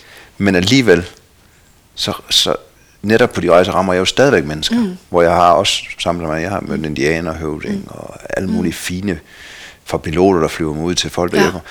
De der møder, de står jo også klar til sådan ja. Ja. en som mig, selvom jeg ikke Ja. har ønsket det. Så, Ja. så, så, så rammer man jo de der personer. Og det er egentlig meget godt, for jeg rejser jo egentlig også væk fra tit at komme væk fra mennesker, ja. Ja. men du kommer jo væk fra, fra de store floder af Ja. mennesker, ikke? Altså, Og så kommer de der enkelte møder, Ja. hvor man har været træt, man har været Ja. kommet igennem Ja. alt muligt andet, og så Ja. altså, Hvor man mindst forventer det et eller andet sted. Og jeg har også haft det, ligesom du siger, i Nepal, hvor altså, vi var i Nepal med min kæreste, og så, mm. der, der skulle du have en guide og en Ja. bær med. Ja. Også for at støtte, og Ja. ja. man sådan, okay, hvorfor skal jeg have en guide og en bær Ja, med? ja, ja. Og så må du jo få det bedste ud af det, og, og Ja. ja. der endte det lidt på det samme måde med, at man, så, hvis vi har haft en hård dag, så vil vi gerne have en cola, men det købte vi også til dem. Ja. Og sådan, det var de ikke vant til. Så sad Nej. vi der sammen, og så, Ja. jeg kunne ikke sidde inde på de der restauranter. Nej. Så jeg sad tit ude i køkkenet. Øh, og så sad der mig og min kæreste ude i køkkenet, og så sad bærerne derude og sådan Ja. kiggede lidt i starten, Ja. ja. indtil min bærer sagde et eller andet. Og sådan, Ja. Okay, så sad vi med dem. Ja. Så sad vi derude og hyggede, fordi Ja. åh, så, så her ro. Ja. Og, og så får man alle de der oplevelser at se, nå okay, de sidder der, og de laver det, og nå okay, det. Ja. Ja, det. Men det tror jeg også er det vigtige. Det er også, tror jeg, det er ude i Amazonas, Ja. ikke? og det var ligesom om, ja. at de blev min dør åbner til, Ja. at jeg måtte sidde inde i køkkenet, fordi Ja. når vi kom sådan, Ja. ja. det bliver det. Ja. Ja. Så, okay, det er okay. Ja. Ja. Så, så, så, så, så, kunne vi være Ja. ja. og så se i køkkenet, hvordan Ja. ja. det fungerer og sådan noget. Ikke? Jo, og virkelig, al- altså virkelig ikke rejse med herremands mentalitet, ja, Ja, ja. ja. som man jo kan mærke, nogle af dem er vant til, ikke? Men, men rejse, og så, og så have lyst til, ja. Ja. og faktisk at forstå de mennesker, man kommer ud til, ikke? Og selvom man er så langt frem i tid, jeg kan huske på et tidspunkt, så tog jeg min lille kikkert frem og sad og kiggede, så kunne jeg godt se bæren, det var en, en, en kvinde. Ja. Sad sådan og kiggede. Hun har aldrig set en kikkert. Ej, Nå, okay, så hen og så finde kikkerten, så der var nemlig bjergkæder, Ja. ja. så, så viste hende, og du ved Ja, ligesom og- man ser på film, det der Ja, gamle Robin Hood, hvor ja, åh, den er tæt ja. på nogen langt væk. Ja. Altså, og jeg tænkte, kan det ske? Men det, Ja. det kan stadigvæk Ja. ske, ikke? Altså, Ja. altså, Og det er også det, der viser, altså det, synes jeg, det er det der ikke? med, at det er det, der så igen giver tilbage til samfundet, når man nogle gange, også når man er i sit eget samfund, og kan blive frustreret over ting, eller prøve at forstå udenrigspolitik, og så, det der, man kan lige komme op i et fugleperspektiv, og tænke sådan, hov, Ja. sådan her er mennesker, ikke? Altså, man kan lære noget af alle. ja, Mm? Og alle har Virkelig. mm? Også når du siger en landevejsrider, har Ja. ja. masser at byde ind for, fordi Ja. ja. de lever et andet liv, Ja. ja. hvor de skal Ja. tage højde for en Ja. masse ting. Nu har jeg selvfølgelig hørt, du har, hvem, hvem har været din store inspiration? Og nu nævnte du Thor Thor Heyerdahl og sådan noget. Har- Er der andre, du kan huske sådan, som, som jamen, barn? Med, jamen det er så- sjovt, som barn har jeg faktisk ikke haft sådan nogle store, altså jeg har selvfølgelig stødt på Jacques Cousteau, Thor Heyerdahl, eller faktisk først nu her, jeg for alvor har læst mig ind på. Darwin var jo også som voksen. Der er så spejderlivet, der egentlig har Ja, inspireret så dig jeg der. tror ikke, der har været sådan en stor, øhm, men, men bare faldet over magasin og faldet over små historier, set ja. et eller andet i fjernsynet, tilfældigheder, og så er det altid trukket. Ja. National Geographic, der ligger Ja, og roder ja, et eller andet ja, sted. Sådan. Ja. Fordi det er meget forskelligt, om folk bliver inspireret Ja. ja. bredt, eller man finder en Ja. eller anden helt, eller Ja. sådan noget, ikke? Nu når du rejser ud i verden og har, har rejst på alle mulige måder, øh, er der sådan et eller andet sjovt, du aldrig rejser uden? Altså, overtro øh, en lille halskæde, en øh, Nej, jeg tror, jeg prøver eller- at være meget lidt overtroisk. Ja. Også fordi, hvad nu, hvis man så mister et eller andet? Mm. Jeg synes, at, ej, det er jo en helt anden ting. Noget af det sjoveste, som folk også synes er veldig sjovt, når jeg holder foredrag om Alaska, når man er på bjergbestigning, det er jo min tissetrakt. Ja, Som jo er sådan Ja, en, praktisk. hvad, hvad gør man, når man er kvinde, og man ja. er bundet ind i reb, og man ikke må gå ud, fordi du risikerer, at der er gletsjersprælter, og man, når man står der, så står man jo på en lang række med 10 meter imellem, ikke med reb, og så står man jo, når man er mand, så er det nemt, og man som kvinde, så har man sin lille tissetrakt, som, øh, som blev et meget kært bekendtskab på. prøv at introducere det for min kæreste. Hun synes ikke, det var nogen fantastisk idé. Og jeg vil også sige, at man kunne måske, jeg købte jeg den første i Alaska, ja. man kunne måske med fordel have øvet sig inden, fordi man havde jo to par trusser med til en hel tur, og når man så nogle gange, hvor det, hvor det i starten, de første par dage, ikke altid går helt godt, så øh, ja, så bliver man jo sådan lidt lun ned ad benene, og, og, og, sjovt nok, det kan jo lyde frygteligt ulækkert, når man sidder her måske for nogen, når man er derude, og det handler om at overleve på sådan et bjerg, det er fuldstændig lige meget, altså. Det er jo det eneste, hvis det hvis man bliver forvåget og skal være... ja, jeg blev ja. Kold. Ja, men det blev sådan lidt, øh, det, det var sgu lige meget. Så tro, ja, Nå, men i det hele taget, så bliver man jo, der er masser af ting, som man herhjemme aldrig vil gøre, men som når man er derude, så giver det mening. Da jeg var i Amazonas, der og sejlede rundt i min kano, så havde man en lille skål, man, øh, man tissede i kanoen og hældte ud, og så fem minutter senere, så vaskede man den der skål ned i floden, og så drak man jo bare direkte af floden fra den samme skål. Og der er jo nogle folk, der er ved at korse, når man fortæller det, og det var bare det naturligste ja. i verden. Man glemmer også, Ja, at det altså, gjorde teorien man. er urin. Ja, Sterilt. Altså, ja. Ja, ja, så det var man bare- vasker hænder i det i, Ja. ja. i ørkenerne og Ja. ja. i kamelet. Ja, og det kan jeg godt lide, den der, ja. Ja. at man ikke... At De det ikke gamle- bliver så, ja, det ikke bliver så Ja. givet hysterisk. eller Gamle grønlandske beretninger om, øh, når søfaren havde set sig lun på en grønlandsk pige, Ja. ja. så så hun vaske sit hår i urin. Ikke? Så altså, du ved godt, altså, til bal og Ja. ja. håret op i, i Mm, næsen ja, og ja. alt det der. Ikke? Altså, det er Det jo, kendte jeg ikke engang. jo, de Åh, satte deres hår fint i, ja, i urinen. Ikke? ja, Og det er jo det der igen. ja. Altså, At vi har fjernet os i hvert fald på mange måder langt fra vores, måske lidt fra vores natur, ikke? I det samfund, vi lever i i dag. På godt og ondt. Der er også Ja. nogle fordele med sundhed og så videre, men alligevel er vi måske blevet lidt overhysteriske. Kontraster igen. Præcis, kontraster. Hvad når du er ude i verden og rammer ind i de sjove mennesker rundt omkring mm. og alt muligt andet? Har du sådan skjult tricks, når du, når du skal gå til folk? Eller er du bare det store smil på og hen og sige hej?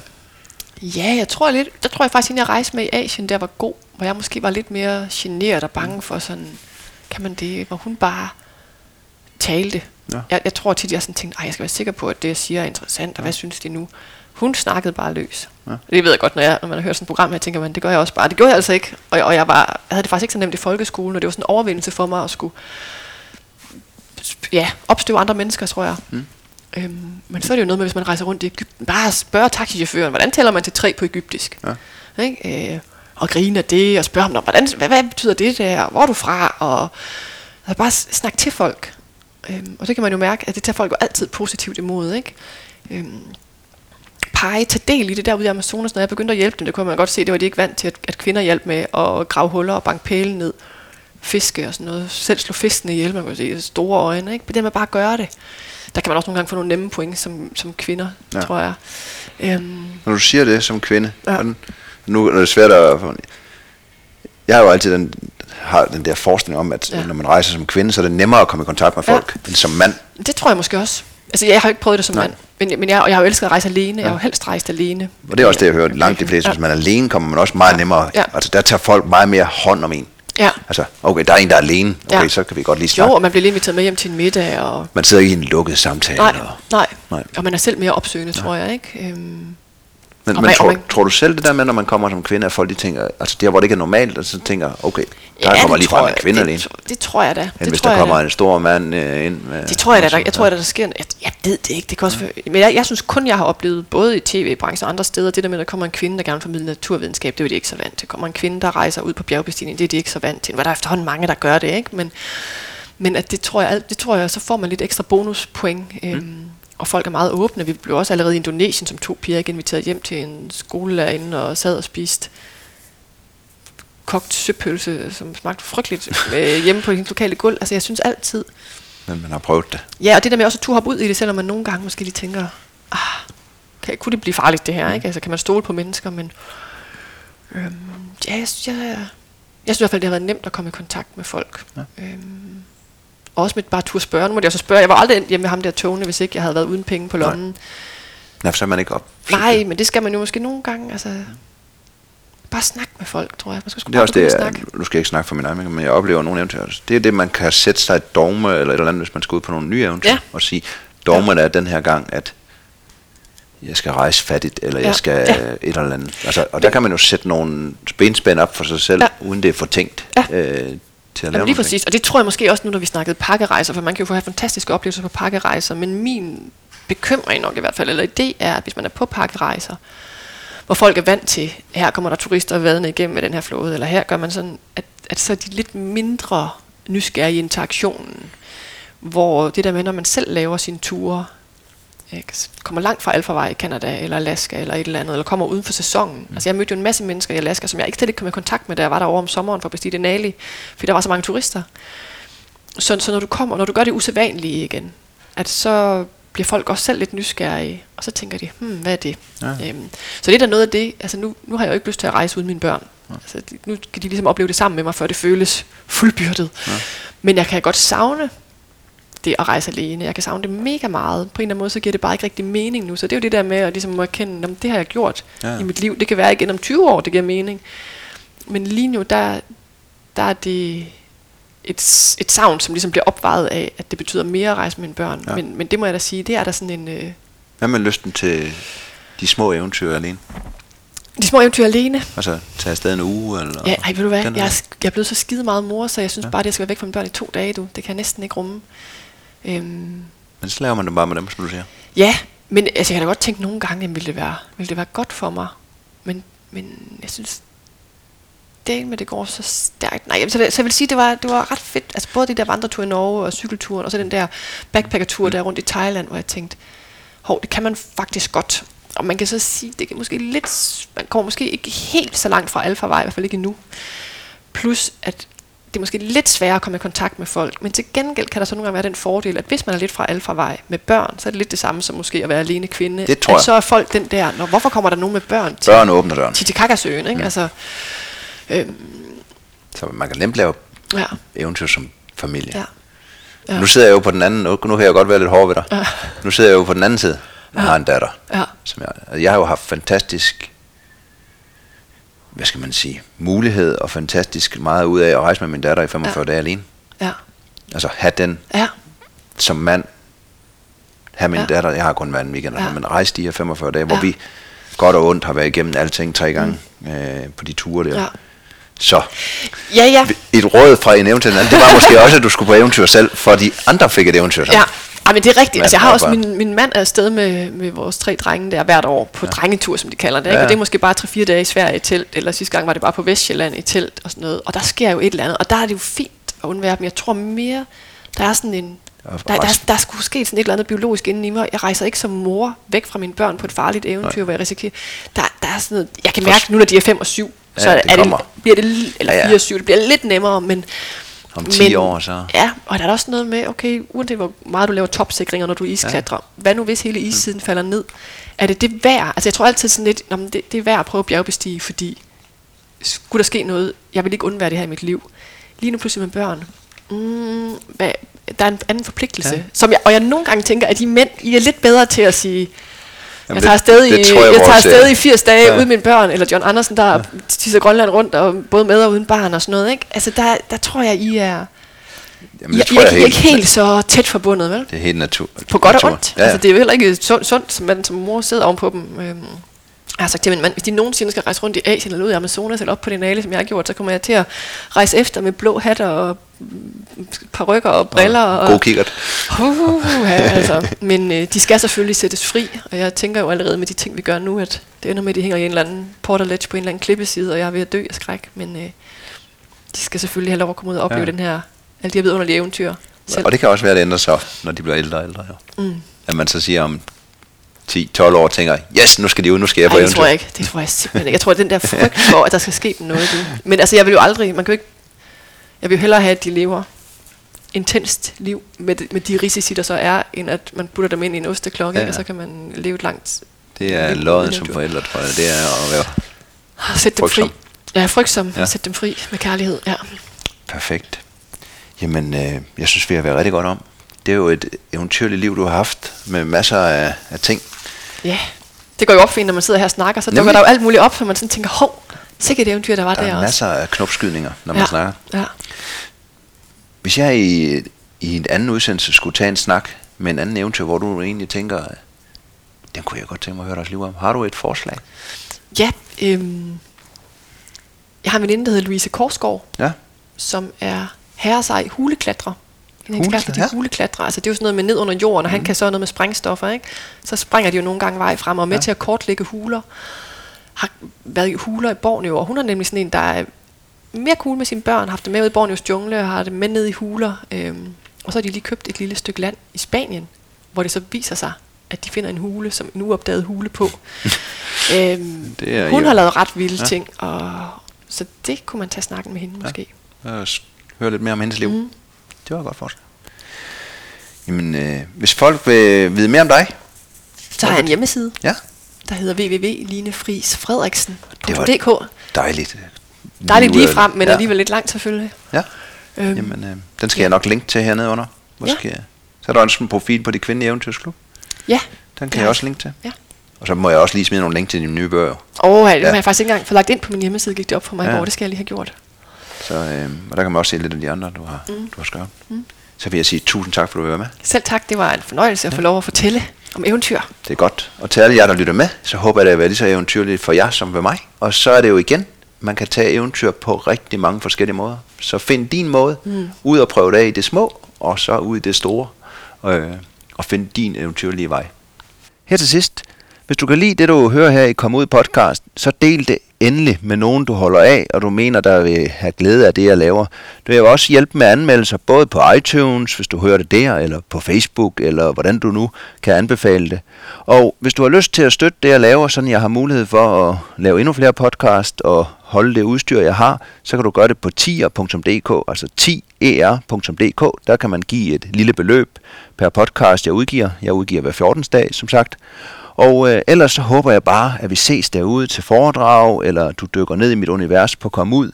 Og indtil da, så ud og nyd vores fantastiske natur, til vi lyttes ved igen. Hej.